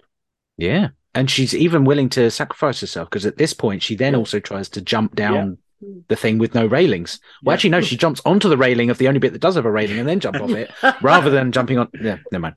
Um, but yeah, no, she does. So, I mean, when we are trying to do our MVP for the year, I think, you know, she won season Yeah, one, didn't she? she, won. She did. She won, one season one. So didn't Porthos might come get- somewhere quite high up in season two? Very close, very Yeah. close. Just for cuteness factor, I think Yeah. alone. Um, and and then the quartermaster as well. oh, the quartermaster, uh, of course, yes. Yeah, that's it. Um, but yeah, so I think it's going to be a pretty hard case to to fight against her being in charge of everything, Yeah. more so than Archer. I mean, Yeah. we've just had Twilight. We just went back to Twilight in the alternate universe, where they're they're constantly saying Archer's the most important one, and Earth will be destroyed if he can't, you know, deliver. Uh, but actually, it kind of comes down to Hoshi, really, when we think about it. So yes, uh, Ops uh, T'Pol and Trip are now on the the bad end of Archer's superpower of not being told how exactly you're going to shut down this Sphere 41. Oh yeah, He's overpromised the fact that, oh, yeah, we can switch it off. Yeah, it's no problem whatsoever. We can do that for you in about three days. It's, uh, it's absolutely fine. Yeah. No, no, oh, two hours. Oh, fair enough. Okay. Um, but T'Pol is constantly getting grouchier and grouchier. So they had this lovely scene of where, you know, I really need your help. I'm I'm very emotional at the moment, but she's just getting more and more Yeah, grouchy because he is. keeps dismissing all of her ideas, um, which I think anyone would be. And I just any thoughts on her being constantly dismissed? Well, we when he was saying about um, how long it would take longer, and she was like, "No, it needs to be done now. Do it." Yeah. And and he's like, oh, "Okay." Yeah. Yeah, I'd be. She was. She was right. She was. Things are hotting up, aren't they? And she needs to get on with stuff. And he's Mhm. like being just, "Oh yeah, I'll get it done when I've got time." No, I want it done now. Get it done. So, it sounds very similar to a lot of our conversations. Actually, to be fair, she's right. I was- I, I was, oh yeah, I was going to compare it to whenever my wife tells me to do something and I, I never get around to doing it in time and I need to get it done and I, I'm just lazy. That's all it is. Um, exactly. but Trip doesn't Yeah. seem to be grasping the the absolute importance at that moment, does he? It needs to be True. told. Yeah. Although he does make a little joke as well about being all ears to her suggestions. Um, and, uh, you know, it, when, when you're already basically being shouted at by the person you love, like really, maybe don't make a joke about how she looks. No, not at that point. Good idea, is it? No. No. Um, uh, back on the weapon and Dolim's ship as well. Uh, they asked the Guardians for the code. Now it's a Mm. pretty interesting Mm. play by Dolem, who so far we've seen as being a true believer. He thinks the Guardians are the people to side with. And yet, when he asks for this one bit of information, you know, just peer into the, the past and look for the code that she put in, the extra layer of encryption. And now he does believe her, doesn't believe her. He's challenging the Guardians. Has he actually been a false believer? He just went with the person he thought was the person who was strongest, perhaps. And he's pretended to be a true believer this whole time. No, I think he is a true believer. Yeah, I Mhm. think he is. But I think you're right. It's a real, it's a moment, isn't it, where you know suddenly, you know, you always help us. You're going to help us again, but you can't help us. And Mm. and then I think you know, I think basically what what she says is right. Really, you know, they don't see the very minute Mm. details. Hmm. But the Dolim, that's like, oh, well, are they just you know not helping us anymore or something? You know, they let you know So, I, no, I think he's a true, and I think he dies a true believer as well. I don't think he, you know, ever sort of has a, a Darth Vader moment. You know, Mm. talking Mm. of Empire Strikes Back or Return of Jedi. You know, he doesn't have that moment when he comes to the light side. You know, Very true. Um, yeah. Yeah. So no, I Mm. think, um, but I think it it's an interesting moment, definitely. And I, I think um, if it wasn't for his, his nature, it could have been a moment which would would have made him sort of waver. But the way he is, he's so he's so. Not only is he a true believer, but he's so committed to this this act now. He's killed Degra, you know. He's he's stolen trying to get the, the, the code for the aquatics. He's you know he's done so much. He's gone so far down the line in that great sort of tradition of of baddies. You know where they Mm. you know try to take over the world and they end up dying at the hands of you know whatever or dying because you know they do something stupid because they're so manic manic about it or so overcome by sort of you know whatever it is sort of power and all the rest Mm. of it that Mm. you know he that's him all over he's you know but for anyone who had wasn't quite so committed and so sort of crazy really by this point i think you know, may well have been a moment when he gone hang on a minute you know what can you actually do for us Mm. Yeah. Oh, I like it. Yeah. It, he's he's so in his own plan now. He he cannot in any way back out of what he's doing. So yeah, absolutely. I completely agree with you. Yeah. Um uh in orbit the enterprise uh they then get the deflector pulse idea that they're actually going to uh, shoot it with the deflector um so archer has made the promise but they've actually been able to deliver now they've actually got a plan uh, Yeah. fortunately just in time when the aquatics show up and uh, they actually want him to do it um it's uh, only been three hours so they've sort of lost the weapon for up to three hours at this point um, and I kind of feel like Archer must be really kind of like, we really need to get this going. Like they're just sitting out there, like they're torturing Hoshi at this point. Like, can we just get on with this, please? Um, uh, he then finds out that Degra chose the aquatics because they are so indecisive. That's why he gave them the plans to build the weapon in the first place, and it it, it kind of feeds into this idea that why Degra would have believed Archer in the first place. That actually he's always doubted um, the plan, and perhaps the, regardless of Archer showing up, he might have always been that fly in the ointment for the uh, the re- insectoids and repti- reptilians. Um, do, you- do you feel like that that uh, kind of makes sense for that character, or is actually am I reading too much into it again? no i think you are reading too much into it actually Hmm? and that's that says no you're, you're getting um, no, please rein me in because I go Yeah. down paths too don't talk rubbish. What are you talking about? um, because I think he did, you know, but I think um, what he looked for in what he found rather in in the aquatics was a levelness. Right. where then they're not too impulsive like the insectoids and maybe the reptiles to a certain degree. They're not sort of I don't know what what the the, the um arboreals.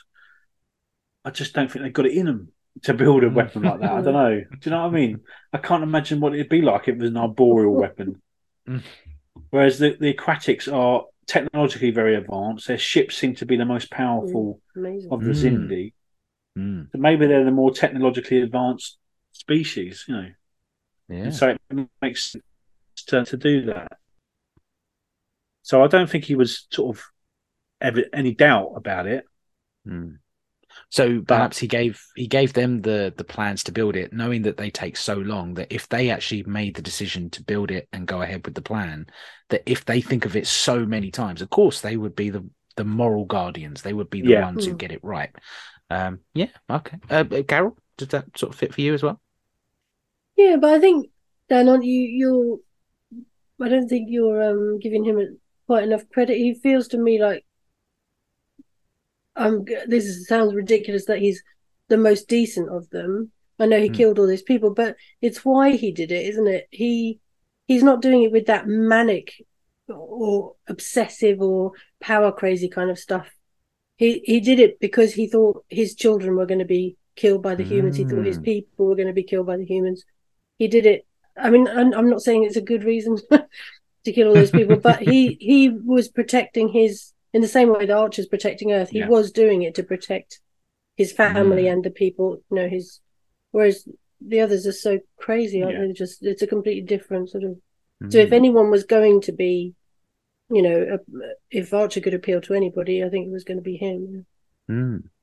So it was that the, um, the Degra's perhaps hiding it in the industrial complex, the military industrial complex, that he could wash his hands of it. Perhaps that actually, by handing it over to somebody else to build, he has the idea, but he handed it over to someone that there's a sort of moral distance that between his actions and and the result. That by handing over to anyone, it, it, didn't have to be the aquatics, but anyone that actually he's so he's fulfilled his mission. He's fulfilled the part of the the plan that he needed to do, but it's not his responsibility, I guess.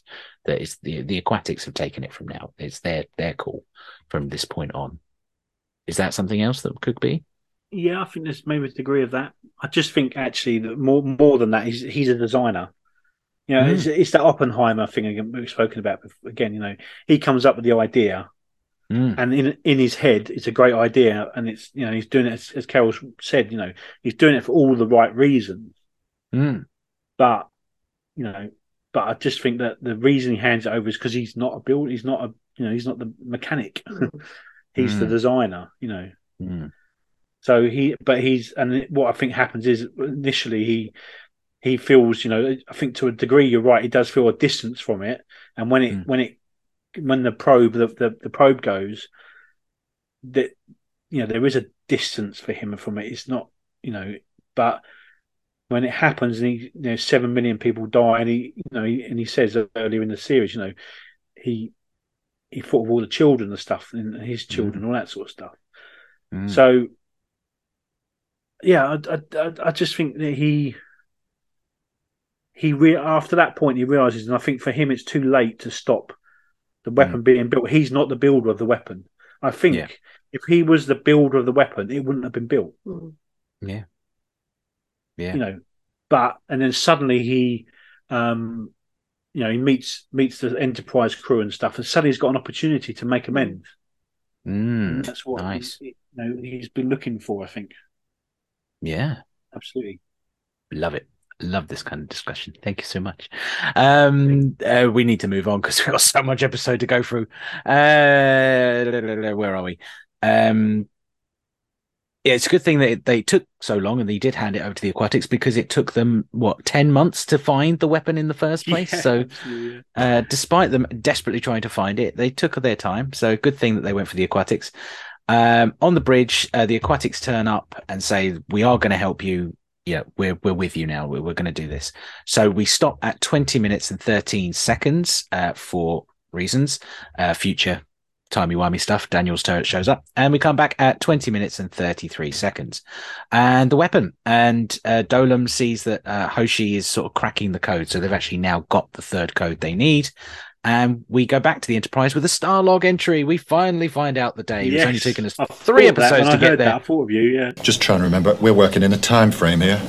Finally, a star log at uh, February 13th, 2154. And Archer praises his crew as they are preparing to enter the vortex with the aquatics' help. Uh, nine or no, sorry, eight months in the expanse Yes. trying to find this weapon, uh, which they would only have found because the aquatics took so long to build it. And the in the armory, Hayes and, Fi- and Reed finally have their argument about, you know, I'm never comfortable giving over my command of my people to other people. Um, again, eh, we've spent a whole season with the MACOs, with Hayes, even though Hayes hasn't shown up very often. Um, do you feel like this was a nice sort of finisher for these two? Like it's not really a making up, but an understanding at least between these two men. Yeah, I think it's an understanding that they're both, you know, good blokes and they're doing their jobs and, you know, and they're looking after their men and all that. Oh, God, the pair of them, honestly, they're just giving me pain. But yeah, I just, I my problem with Reader uh, is that he just, I don't, I don't believe a word he says. I- I think, I mean, all he wants to do is, is shoot people and and fire off weapons, and you know, he's so to me so has no genuine kind of. Do you know what I mean? I just, it just um, he does those head nods and those you know tense jaw and all the rest of it, and you know, It just Is, ugh. is this a retread? yeah, it really is. Right, it goes in. There's one thing about me. there's Yes, not, not not very British at all, really. I think she's pretty. You ever noticed her bum? She's got an awfully nice bum. Shut up, Reed. I my problem with Reader uh, is that he just I don't I don't believe a word he says. Awfully nice. It goes in. I'll put it in. Absolutely. you're, you're yeah. I'm 100. percent I've got with to you there, tell you something interesting here, Dan, and, and the listeners, is that Carol's never actually listened to one of our episodes. so it's not so- like she's listened to our episodes and she's realised our whole sort of retread thing. And, you know, I do Oh, occasionally wow. talk about it, but um, yeah, she, she's come to all these conclusions herself without our influence, you know. Well, if ever there was some objective reasoning behind one of our things, one of our our jingles, it's now because it's proved that if you come to this without watching Temporal Trek or listening to the pro- podcast, of course you're going to hate Reed. That's exactly it. Absolutely. Oh, Yeah. thank you, Carol. That's it. I now feel vindicated for all of the hatred we've been doing for all this time. Because I have been wondering, because like there's lots of other podcasts where people they they're not they don't like him, but they don't exactly like lean in the hatred as we have this in this show. Um, but now, uh, yeah, much more vindicated. The, Um, the, the problem I had with that scene was it doesn't really make sense because because of the fact that um, Hayes has been disappeared for so long. you know, if he'd been right through the series and there'd been like, you know, this sort of final moment of, as, as Carol says, sort of mutual respect or whatever it is, you know, and understanding would make sense. But he's not been involved, so Mm. you know, there's no reason to care. No, nope. Yep. No. These two these two enemies haven't even worked up to frenemy. They are still Exactly, yeah. enemies. Yeah, it's so bizarre. They, uh, I can't remember the stats off the top of my head, but considering there were supposed to be 13 episodes where he could have turned up at least for one scene, and he only turned up for three of them, it's just bizarre. Um, Yeah. yeah. And like you say, like he turns up at cons and charges the same for his signature as every other actor, yet he was only in it for three episodes. There we go. Um, uh, Trip wants to talk to the quartermaster at Starfleet Yes. HQ about the ration packs. I did think of you there, Dan, about the yeah, quartermaster. good old quartermaster. Yeah. But it's the, this is the quartermaster at Starfleet HQ. Yes, this is not know, the yeah, quartermaster is- on the ship. This must be the quartermaster's boss. Oof, yeah. Yeah, I he's mean, the what's- head quartermaster of the whole of Starfleet. Well, at this is- point, there's only one ship, isn't there, or two ships, I think. That's true. So He's got the really- easiest. yeah, absolutely. Yeah, got your uniforms. Yeah, I've got a few out the back. Yeah.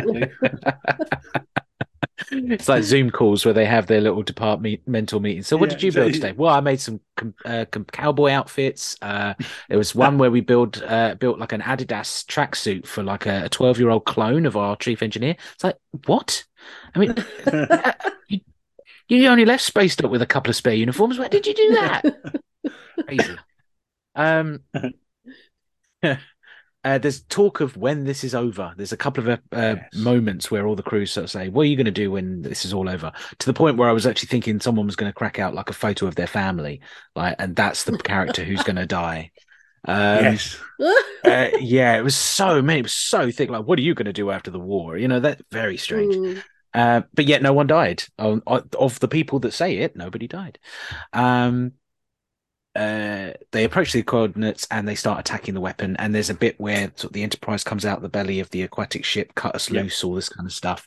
And it's all very shooty, shooty. There's loads of action. There's not a deep and meaningful conversation going on. But in terms of CGI, we've again just seen the end of Picard, like the height of what is the CGI of today. Compared to that, thrilling, bit stiff, bit stagey, bit yeah, it's all right. Um, I think it holds up okay. It's a little bit. It's a little bit computery, if that makes sense. It's, it you know, some of the ships look a bit like they've you know they're in a sort of, uh, uh, you know, an an arcade game or Mm. something, you know. But they're not. It's not bad. It's No. not as bad as for some bizarre reason they seem to really struggle with people, don't they? Mm. you know, there's that there's that episode with the one with uh, um T'Pol when she um gets the has the uh, mind meld meld stuff and the doctor stands Mm. up for her and there's that bit where they were walking along in that corridor thing that just looks awful. And then the bit you spoke about a minute ago with the with the reptilians and stuff, they they seem to really struggle with. it. And there's that bit when um, Reed and Trip are on standing by the by the um the uh, the canyon that was made by the Mm. weapon. Oh, it's yeah. really bad. Really so bad. yeah, yeah. So they, Mm. but the ship's not too bad. I can live with the ships. Yeah. Hmm. Yeah, because there's now a point where it stops at 30 minutes and 18 seconds. We jump out to the 26th century. Sphere builders get involved apparently, and they come back at 30 minutes 35 seconds. The sphere is creating an anomaly to sort of create a barrier between the two fleets and the and the weapon. And there's the bit where the glass shatters, and you kind of see some of the aquatics Mm. being sucked out into space, but it also freezes as it makes contact. And I was just wondering if again was that convincing to you did it sort of keep the ante up that oh no they've lost their biggest ally the aquatics just Well, any thoughts when we watched it this afternoon or this evening, Oh, I was very sad. Carol was very sad, so it, it worked for her. I really Oh, like the yeah. aquatics. they are They're they're so- so, they're so cute. so yeah they are they are they really are they're, they're such an interesting idea as well that it, They again are very interesting. Yeah. I know they can't have them on too much because of the cgi of the day but Mm. it would have been nice to have had more of them Yeah. Mm. Yeah, I really liked Archer- them. I thought I didn't like to see them being hurt. Mm. Didn't like that. those poor aquatics. Um, The uh, the Enterprise is now alone, facing off against the the the weapon. Um, uh, Hayes uh, is then sort of leading this assault to go and get Hoshi back. So they've got a beam in, they've got to go and get them. They're fighting down corridors which look awfully like all the other ships we've seen in season three. Like they're recycling a set there. Very strange. Um, but they finally get pinned down and uh, they're they're shooting. They're they're throwing stun grenades. Now we've seen stun grenades have different effects on different Xindi. Mm. This these Xindi were thrown clear across a Yeah. room by a stun grenade. Yeah. Not a not a grenade, but a stun. Yeah. Very strange. Um, but there we go.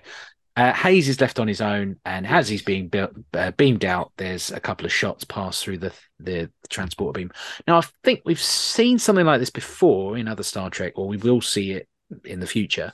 That it doesn't really affect them. I'm wondering Yes. if you know, in a timey wimey historical way of looking at Temporal Trek, do they correct the transporter so that something like this doesn't ever happen again? Yeah, maybe. Maybe that's the Heisenberg compensators or some kind of one of the things we hear about. You know, one of the, The, the Heisenberg compensators. the perhaps? Heisenberg, exactly. Yes. Yes. There we go. Well, Um, mate. yeah, there we go. There we go. I'm, I'm just trying to mind this for anything because it is just all shooty shooty bang bangs at this point.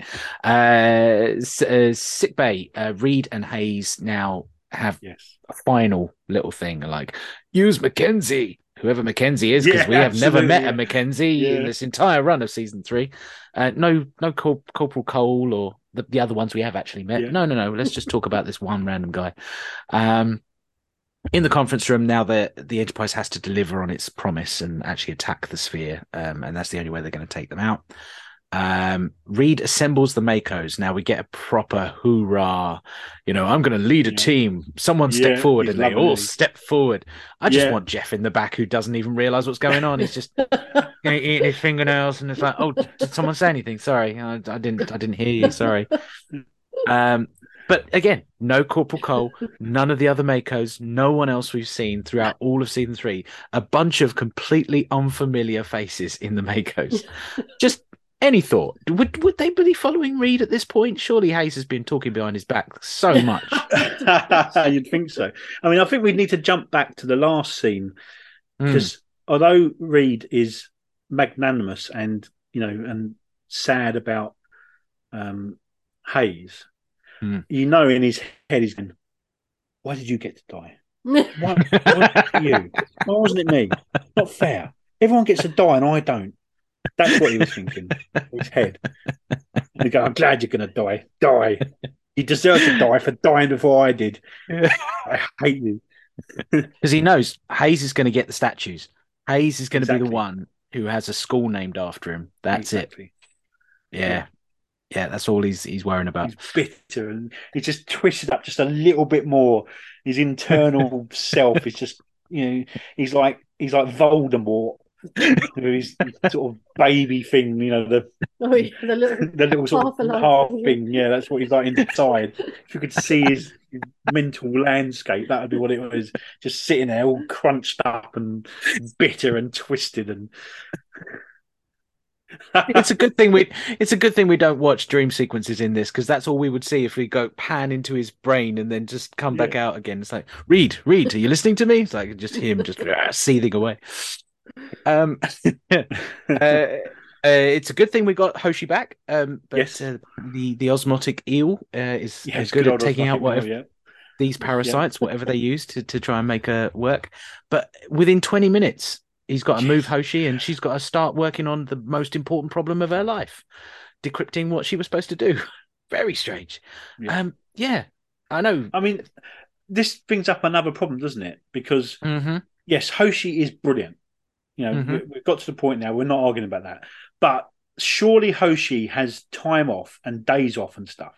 So surely there is someone else who is able to run the con and able to do a bit. Of, you know, maybe not as brilliantly as Hoshi, but is is good. Yep. Why not at least get them to help, if not take over from Hoshi?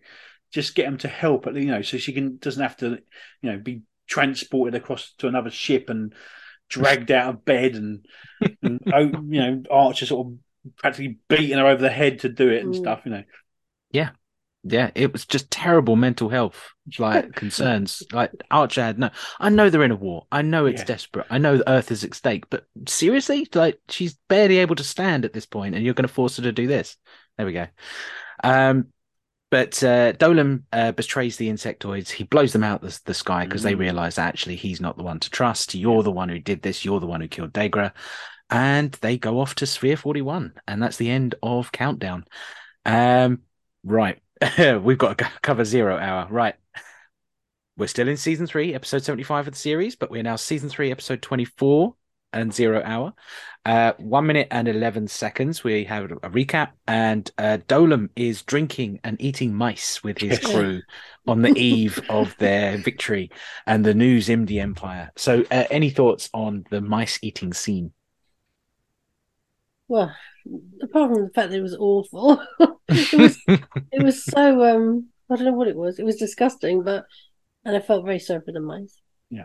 Mm. But but I guess it was very um sort of what you'd expect of them, really, wasn't it? It was Hmm. uh, they could have been drinking beer or smoking tabs, couldn't they? But they were eating mice. Mm. That was it reminds me a lot of uh, V. Do you remember V Mm, from the eighties? Oh, yeah, Mm. yeah. And there was the the new series as well, but the, Mm. particularly, I think they might have had a scene when they did that. Was it guinea pig or something? And they some kind Yeah. of thing, creature. Yeah. Mm. Yeah, so whether that was like a Mm. little nod, I don't know. Mm. And pretty crazy that Xindi mice look exactly like human mice, but hey, there we go. They were actually Um, Xindi dogs. yeah, they Ah, weren't that's it. No, they weren't mice, yeah. Yes, uh, you see my human centric opinion on the universe. That's what it is. Um, uh, on Zegra's uh, Degra's chip, they've still got that three hours that they need to close up. They need to try and catch up with them, and Hoshi's still in no condition to deal with anything. And we stop at three minutes forty five seconds. Come back at four minutes and three seconds as they are. Uh, the Enterprise is moving in on Sphere forty one, and again we're getting two side by side things. So for these last three episodes, it's like the action is all going, and they're both working on the problem at the same time. Uh, T'Pol and Trip have two hours to make this pulse work. They've got to disable the sphere, whilst Degra's ship is also in a bad way and trying to catch up with Dolim and try and stop them and, and do whatever they can. Um, the weapon now has the three codes, has to try and fire. Um, it feels like someone's sort of writing this at this point for me. Um, it just like they had to stop to engage the engines Yeah, yeah. again. It comes back to this whole idea that uh, it feels like they're just arbitrarily putting things in the way because oh wait a minute that ship's not going to catch up with that. So it felt so plodding at this point. Mm. Like they had to wait for someone to catch up. Uh, they made t- too many problems for themselves in the writers' room. Uh, in uh, engineering, Timmy um, can only use thrusters to pilot through this, so it's a good thing they've got you know one of their best pilots ever, although they've lost Archer. And um, uh, Trip just needs more power. If only uh, Scotty was there, eh? Um, uh, Degra's ship, uh, Hoshi is forcing it. Uh, he's sort of forcing her to come around and shakes her.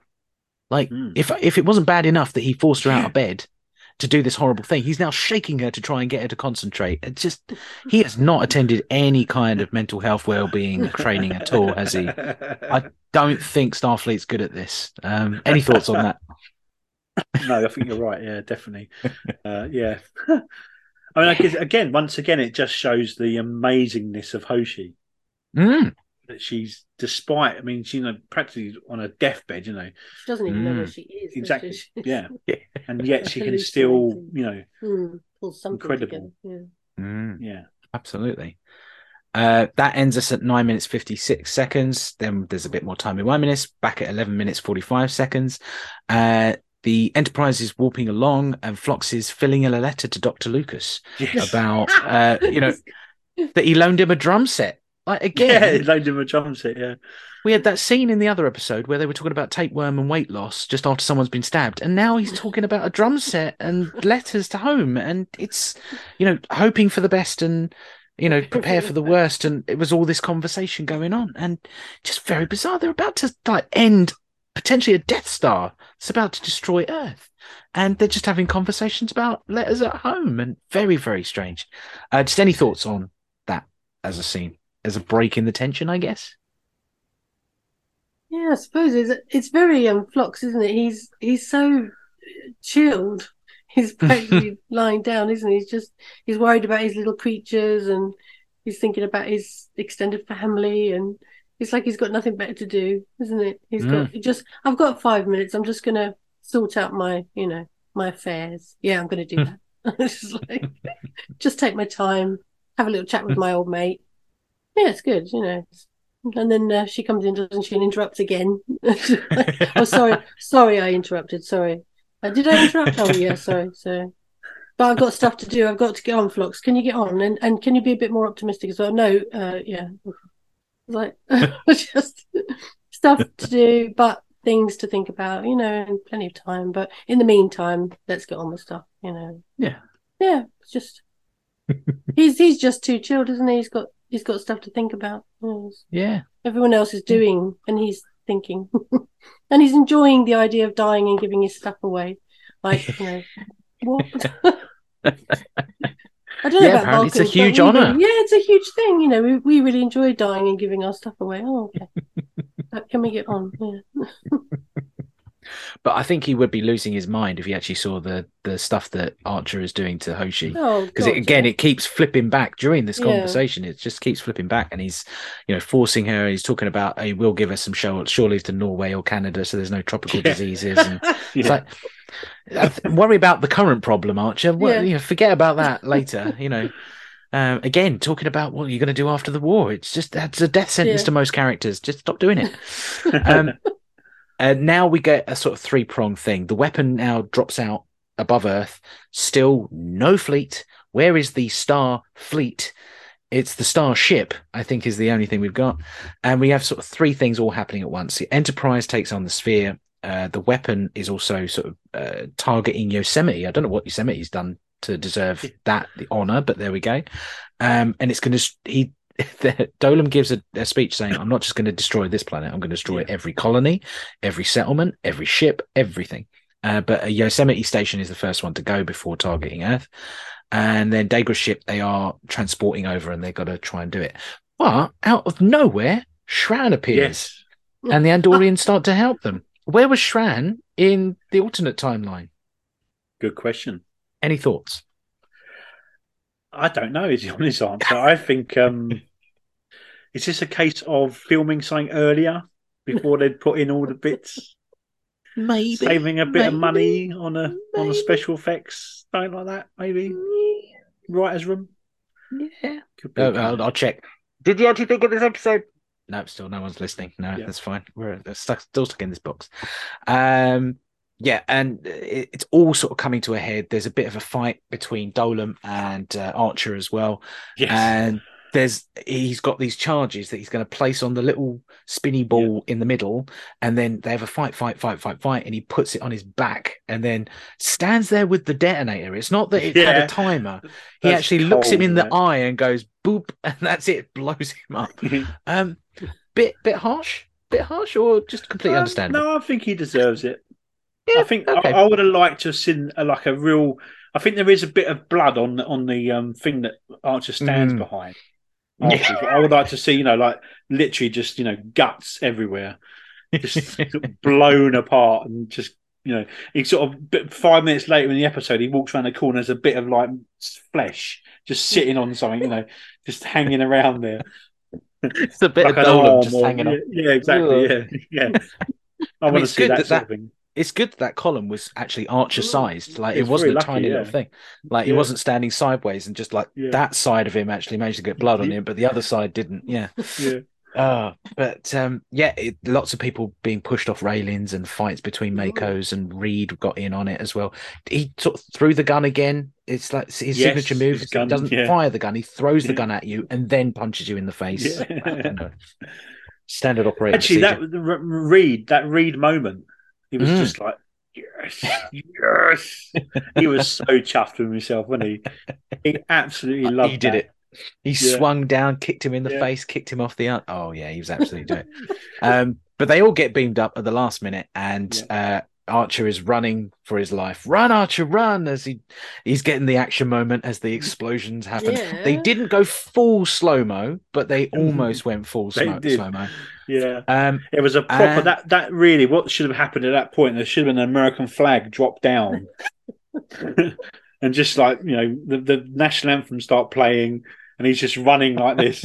And yes, once again, America have saved the world. and it should have been it should have cut to like Britain in in twenty one thirty seven or whatever year we're in, with like the, the guy in, in Parliament going, "Congratulations to the Americans for saving the world," and it goes all around the world like in uh, um, Independence Day. that's what should have happened. 'Cause Why that's did they not do what that, that? was. that would have been so much better. It would have been a proper laugh out loud, like, "Oh my god, I can't believe they're doing this moment in there." Oh, and, and that is it. We stop at 31 minutes and 54 seconds on February the 13th, and that is it for uh, these episodes. Right, right. consequences. Question whether it addresses the consequences.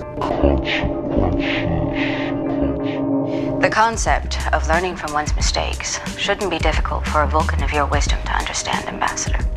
I don't wish to contradict Captain Archer. But learning from one's mistakes is hardly exclusive to humans. How are we going to do this, Dan? Dan? I don't know. We've got like three minutes Yeah. to do what normally takes consequences. Um, the world's saved. Everyone goes home. It's all cool, except for the bit where they go to the Nazis. That's not so cool. Yes, exactly. That's But coming up next week. Yeah. Yeah. exactly. They've destroyed the weapon. The mission is a success. There we go. Yeah.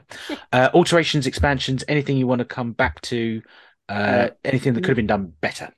No, because we only got three and a half minutes. Yeah, there we go. And recommendations, the pirate criteria. Arg, me mateys. What did you think of the story? From my perspective, That's one way of looking at it. I'm going to recommend Arg, me mateys. Do we recommend this to Star Trek fans?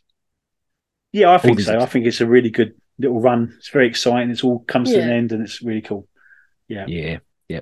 To non Star Trek fans, uh, you'd want to get them excited for season three or get them into Star Trek. Is it a good to lump it all together in one big action movie, basically? Uh, well, maybe in a way, but again, I think the, the age old problem you need to know too much.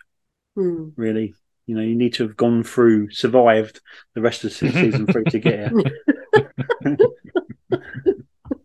Uh, it, was the action enough to maybe you know catch people? Like it would be maybe, just an into yeah. time. You don't really understand what the character's doing, but there's enough pun- punchy, punchy, yeah, maybe, shooty, shooty, yeah. Yeah. stabby, stabby. Yeah, yeah, yeah. Yeah, I just think about. that, that was the only thing I was going on. That perhaps Yeah. that might work. So there we go. And phew, we are done. That is it. We are we've done the recommendations. That's all we can do. This episode has been far too long. Thank you so much for sitting through this, and thank you to the listeners for listening to this, and thank you to Carol for joining us. And you are Thank more you. than welcome back pleasure. on a future episode. And I apologize already for taking up so much of Dan's time with this stupid journey through Star Trek. Um, right.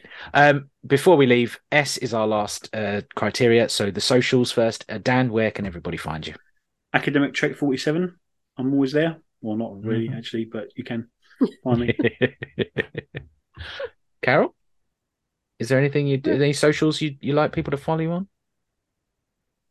Nothing to do with this, though. no, but No, yeah, it's fine. That's okay. Od Carol. There we O go. D E A Carol. OD.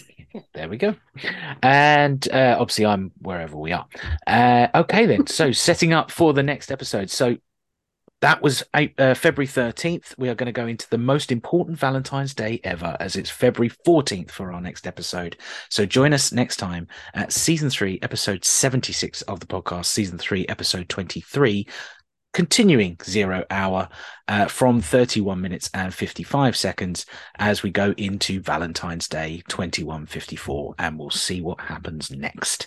Now we probably will record a season three review after mm. that, but that's yep. also in the middle of a season three four crossover. So we'll see how that goes, but that's something for us to worry about later. Mm. So as always, thank you so much for listening, everybody, and we'll see you in the next time stream. We certainly will. Yay. I hope you've enjoyed the show. Please remember to like, subscribe, and review wherever you listen to it. If you would like to be a guest in the future or give feedback, you can contact me by either searching for the Temporal Trek Podcast Facebook page or find me on Twitter at rider underscore coattail. Also search the Temporal Trek Podcast. You can also find me on Instagram at Daniel underscore Hitch underscore writer. Scripted elements of the show are a work of pure fan fiction, and any views and opinions expressed in the episode discussions are my own or that of the guest. They do not reflect the rights holders of Star Trek. Any Star Trek sound effects or music are used under the terms of fair use and are not my own work. The intro music, Birthright by Audiobinger, is royalty free from the Free Music Archive. Check out their work and others at freemusicarchive.com. The Temporal Trek is a free podcast with no Patreon or sponsorship.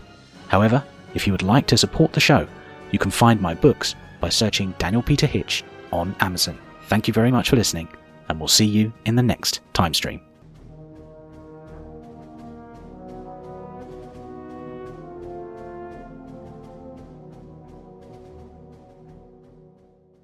Oh my god, that was very close. that was cool. That was down to the wire. Thank you if, so much. If you disappear, it's... man, see you later. But yeah, that's cool, man. Yes, thank you so much. Right. Catch you later. And lovely to meet you, Carol, again. And you. Thank you. That was really fun. Take care, mate. See you soon. Bye.